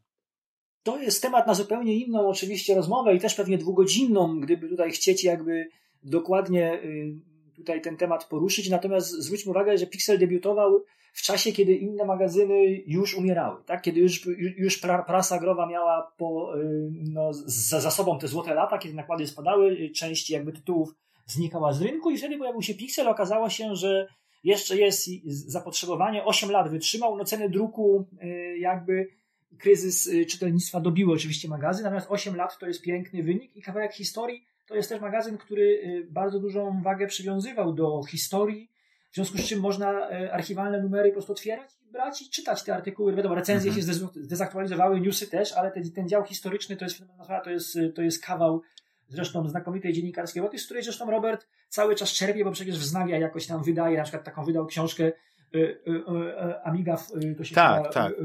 Rules nazywało, gdzie po prostu są fragmenty tekstów z Pixela, one się po prostu nie zastarzały. Tak, no to, to, chyba jest wszystkie, wszystkie chyba teksty, jakiekolwiek tak. była e, Amidy i, i, to samo chyba, tylko że Akad już nie zajmowała aż, aż, aż takiej drugiej, grubej knigi. To, to było z e, właśnie Commodore 64 w Pixelu, czy C64 w Pixelu, nie? No. Tak, i to się ciągle fajnie czyta. Tak, tak. To w ogóle ten, ten zestaw to jest... Ja wiem, że, że już tam y, bardzo zarzucano Robertowi, że opóźnia z wysyłką i tak dalej, ale wiadomo, że to różne są czynniki, o których tam nie ma co mówić. Wiadomo, że to jest, to jest Kickstarter. Tam, tam ma prawo wszystko y, się toczyć trochę inaczej niż, niż jakieś przedsprzedaży, ale zawsze te pakiety, które, które Robert wysyłał, to są e, no, niesamowite za tą cenę i, i książka w grubej oprawie i właśnie te dodatki, no ten odrestaurowany katalog e, z, z, z Commodore, no to jest, już to jest powrót do taki, taki sentyment. Ja ja, ja uwielbiam wracać właśnie też do, do, do tych katalogów e, w starych, nie wiem, komputer studio, bo, jak się kiedyś otwierało gazetę komputerową, to teraz jest, e, to, to tam było mnóstwo reklam, ale reklam nie, że tam wiesz, nowa gra wychodzi i cało, na całą stronę reklama, tylko jakieś sklepiki miały i cenniki tych wszystkich gier, które się tam pojawiają. No to no bogactwo, bogactwo tych, więc e. To jest fenomenalne źródło historyczne. Zwróć uwagę, że, o, na przykład o premierach różnych gier, o tym, jaką właśnie miały cenę, jaką miały poligrafię, to możemy się dowiedzieć właśnie z ówczesnych tak. reklam. Internet przy wszystkich jego zaletach nam tego nie da, bo to jednak gdzieś przepadnie wszystko, prawda? To się tak nie zaarchiwizuje, jak te stare czasopisma, które są po prostu teraz właśnie źródłem dla historyków. Dokładnie, dokładnie. Oczywiście Zbyszka, yy, no, yy Rozumiem, że jako redaktor naczelny też czasami jednak jakieś artykuły piszesz, nie wiem, czy recenzje, czy, czy, czy, czy felietony, ale e, jednak e, e, nie wiem, jak to wygląda, w tym sensie, ile ci czasu na takie rzeczy sprawdza, ale jesteś od 11 lat redaktorem naczelnym Eurogamera Polskiego i tam, tam można cię szukać. Chociaż też zauważyłem, że bardzo animujesz taką grupę na, na Facebooku. Nie wiem, czy to jest założona przez ciebie, y, czy, czy nie, nie, ale... to jest, wiesz co, tak y, w, w, ramach tego, że jest rzeczywiście ten Facebook obecnie y, jakby nie wiem, ja tak, ja tak dostrzegam ostatni, ostatnimi czasy, jest coraz więcej tych grup, ludzie się zaczynają na tym Facebooku tak grupować w te grupy, więc sobie postanowiliśmy, że też chcemy mieć taką grupę, ale co z tego wyniknie, jak to wiesz, jak to się potoczy i czy tam rzeczywiście będą będą jacyś, jacyś ludzie, którzy będą chcieli z nami rozmawiać, to zobaczymy. To jest oczywiście taka grupa, wiesz, do jakby przy Eurogamerze, tak? Więc póki też mała i kameralna, to póki jest fajna społeczność, później się rozrośnie i wiesz, tam No jest mała kameralna i na razie my się tam w sumie sami ze sobą... Sami się animujecie. Sami się animujemy ze sobą e, i to jest całkiem przyjemne, bo też czasami brakuje takiego miejsca, gdzie można być, gdzie można w takim tak jakby, wiesz, tak swobodnie porozmawiać, bo jeśli chodzi na przykład u nas na Eurogamerze, w komentarzach jakby tam staramy się rozmawiać, ale to też jest jakby rozmowa pomiędzy nami, my się podpisujemy z imienia i nazwiska, a po drugiej stronie jest e, jakby, wiesz, anonim, tak? I, i ty do końca nie wiesz, kto to jest. Natomiast na takich grupach na Facebooku jest o tyle fajnie, że jakby Facebook sam wymusza, no nie do końca, ale powiedzmy, że 90% tych ludzi, no to są jacyś jest imię, nazwisko, możesz wejść na profil jest jakiś prawdziwy człowiek się za tym kryje, nie? I to już jest troszeczkę inna rozmowa niż wtedy, kiedy jest tylko anonim i może ci napisać wszystko, a ty możesz odpowiedzieć, ponieważ jesteś jakby, wiesz, no, póki to nie jest poziom, prawda... No nie możesz odpowiedzieć na takim poziomie, jak ta osoba ci odpowiada, krótko mówiąc. Tak, tak. Ale um, że póki no. to nie jest poziom, jaki jest powiedzmy na głównych portalach yy, z takich z wiadomościami nie tylko, jeśli chodzi o komentarze, to... to nie, tak, wiesz tak co, to, to my, my, myśmy od początku na Eurogamerze, nie wiem, może to było błędne, dzisiaj tak z perspektywy na to patrzę, myśmy bardzo mocno od początku na Eurogamerze jakby Moderowali. moderowali, moderowaliśmy te rozmowy i wiele osób było zbanowanych, które w dzisiejszym rozumieniu byłyby takimi, e, wiesz, osobami, które właśnie animują rozmowę, bo po prostu wrzucają za każdym razem coś głupiego i wszyscy inni tak. się zrzucają na to i jest fajnie i zabawnie. Myśmy to banowali, nie chcieliśmy tego od początku.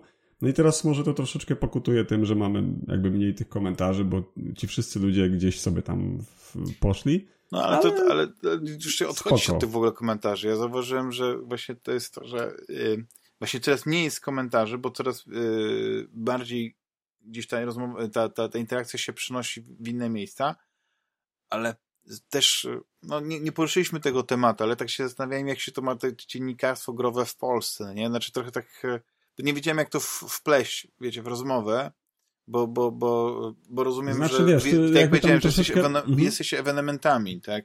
E, bo ty, redaktor naczelny Bartek, e, no jednak w swojej działce no, wyliczyłeś oczywiście, Bartku, tam kilka osób, które jeszcze to robią, ale, ale jest powiedzmy tak z 10 razy więcej albo i 100 razy więcej recenzentów growych i, i powiedzmy jakichś tam e, takich zwykłych publicystów, a nie takich... Znaczy wiesz, którzy... ja, ja, jeszcze tak ci wejdę w słowo, bo mhm. Bartek jest przedstawicielem takich e, autorów, e, którzy piszą e, Znów, no może tak, tak to ujmę, ale w takim starym stylu. To jest takie mm, dziennikarstwo, publicystyka, E, właśnie grzebanie w historii i tak dalej, to jest przygotowywanie, na to trzeba czasu, na to potrzeba umiejętności, rzemiosła i tak dalej.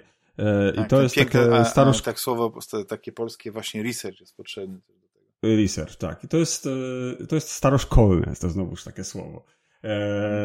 I to jest potrzebne, to jest ważne i jakby tutaj Bartek w, jakby w tym operuje, w tym obszarze, w tym, w, tym, w tym obszarze ogólnie tego, co dzisiaj można nazwać mediami o grach ale cała masa e, treści, która dzisiaj e, powstaje o grach, mm, jest jakby zupełnie inną częścią, tak? Tego, tego co robi Bartek. I e, uwierz mi, że naprawdę w mediach o grach pracują pracują ludzie na umowach o pracę, mają rodziny, dzieci i tak dalej. I, to się dzieje. To nie jest tak, że, że się nie da. Natomiast no, działka, którą sobie wybrał Bartek jest bardzo ambitna no ale właśnie tak jak, tak jak mówimy tutaj dzisiaj o tym, że liczba tych czasopism, no niestety też, też ze smutkiem to stwierdzam, bo, bo choć jakby no tutaj jestem przedstawicielem serwisu internetowego, ale zawsze, zawsze jakby wspieram i wspierałem też e, prasę. Mm, wszystkie, wszystkie te rzeczy, które Robert wydaje, to ja też wspieram na tym w Kickstarterze w cudzysłowie i, i, I też cieszę się, gdy otrzymuję te paczki takie wypchane tym wszystkim, tak jak wspomniałeś o tym, to jest fenomenalne i takich rzeczy nam potrzeba, bo to jest ważne.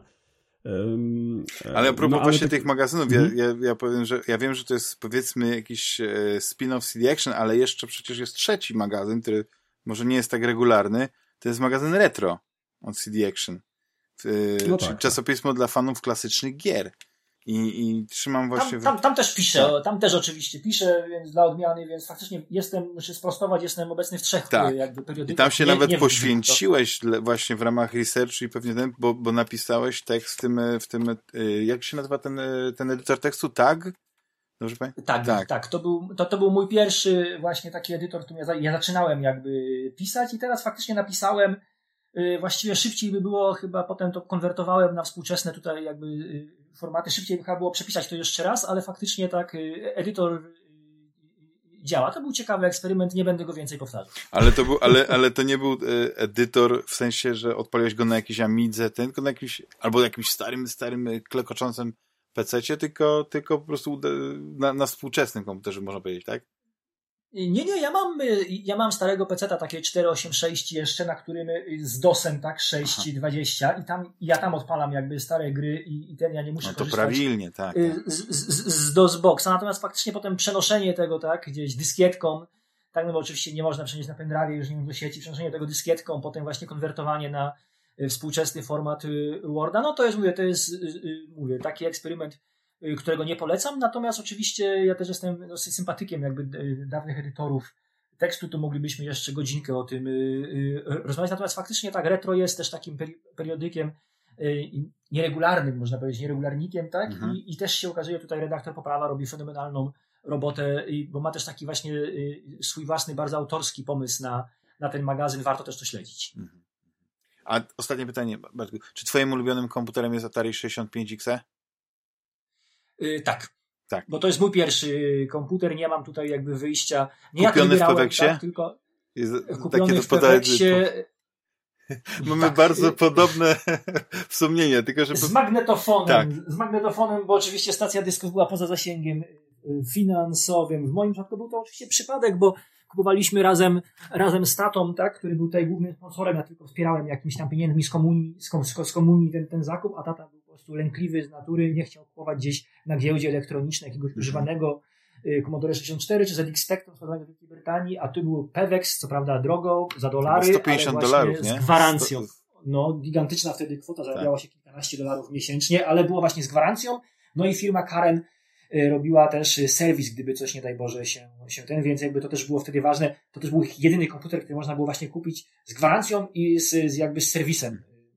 No, A masz dzisiaj to brzmi po prostu nie... Mam, mam w szafie, y, czy czasem y, uruchamiam, mam ten egzemplarz. No ja, no, ja w ogóle, dla mnie fenomenem, dla mnie fenomenem to jest to, że y, po chyba, y, Lotarek, tak, ten taki twórca gadżetów, do różnych starszych systemów, tak? Dobrze, dobrze wymawiam. Tak, tak. Y, y, właśnie skonstruował takie urządzenie i kilka lat temu na Pixel Heaven mogłem sobie dokupić. To jest taki emulator chyba, nie wiem, czy stacji dysków i tak dalej, podpinany tam z tyłu i na jednej karcie SD mam chyba wszystko, co wyszło kiedykolwiek na Atari, między innymi też i dema i yy, te, te, te ziny wspomniane. I ja po prostu no. yy, kilka lat temu to miałem taki taką fazę, że siedziałem i przeglądałem i czytałem sobie. Ja wiem, że one po prostu, e, bo tam nie było żadnej redakcji i tak dalej, to, to ludzie z potrzeby serca pisali, ale to był taki wehikuł czasu, taka piękna rzecz i, i to, zresztą ja Atari bardzo kocham e, właśnie ze względu na to, że też był mój pierwszy własny e, komputer i pierwszą odpaloną grą był Pit Stop 2. Nie wiem, Bartku, jaką twoja, twoją był? program, ale...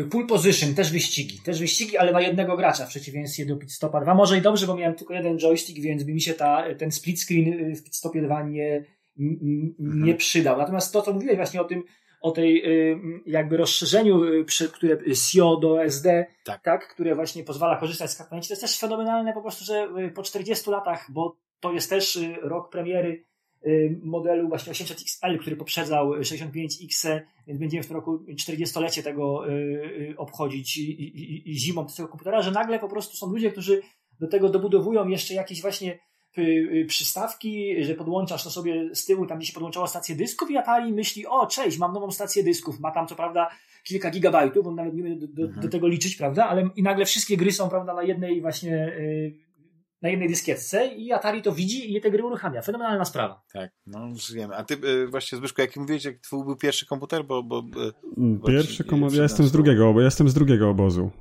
y, czyli no, Commodore jednak C64, prawda, tak, to tak, Daltona, tak. nie, Baltona, Baltona też tak nazywał. Wiesz co, nie, nie, nie pamiętam już, jak to się stało. Ja chyba to było tak, że ja po prostu przyszedłem z lekcji i, i, i urządzenie stało sobie, wiesz, e, i czekało, tak? I pamiętam, że zrobiłem takie wielkie oczy i to było wow, nie? I, no nie, no, też jakieś takie wielkie uczucia z tym związane. I właśnie pamiętam, że pierwszą grą była Gianna Sisters, czyli ten taka, taka mm, podróbka Mario, można powiedzieć, ale niesamowita e, gra. E, i, A podobno to i, tylko i... pierwsze poziomy były skopiowane z Mario, bo później to już było zupełnie coś innego. Tylko później było zupełnie coś innego, tak, tak. To, to, ktoś to... opowiadał, nie wiem, Bartku, czy ty nie opowiadałeś tej historii, że, że to gdzieś, nie może też przeczytałem, że po prostu była kwestia tego, że e, chcieli po prostu wydać e, Super Mario na, na Commodore 64, ale no, Nintendo oczywiście się nie zgodziło i, i wtedy oni to, to, to, to postacie przerobili, no ale chodziło o tą koncepcję, ten płynny scrolling Mhm. i tak dalej, no bo to były czasy też magików, którzy w tym assemblerze i tak dalej czarowali. I to jest, te- no ale Tak, to jest, tak. to jest faktycznie, to No, jest, to ale- jest kolejny ale- temat, który, który mógłbym Kolejny z wami pociągnąć temat. temat, kolejną godzinę. Moglibyśmy to, tak, moglibyśmy to ciągnąć, bo przecież na przykład Commander King, pierwsza gra id Software, prawda, to też jest właśnie, to też miało być Mario, tylko też y, Tak. Nintendo nie było zainteresowane przenoszeniem Maria na PC-ta, więc id Software zrobiło sobie y, po prostu swoją własną platformówkę, też skądinąd przecież znakomitą, a potem to już ta historia się ciągnęła, no ale mówię, to jest kolejna jeszcze godzina albo i więcej opowieści. To musimy się koniecznie kiedyś jeszcze raz mówić. Panowie, serdecznie wam dziękuję e, za rozmowę. E, dziękuję Bartkowi. Dziękuję Zbyszkowi. Dzięki bardzo. Dziękujemy, dzięki wielkie za zaproszenie. I drodzy słuchacze, słyszymy się w następnym odcinku za tydzień. Cześć, hej.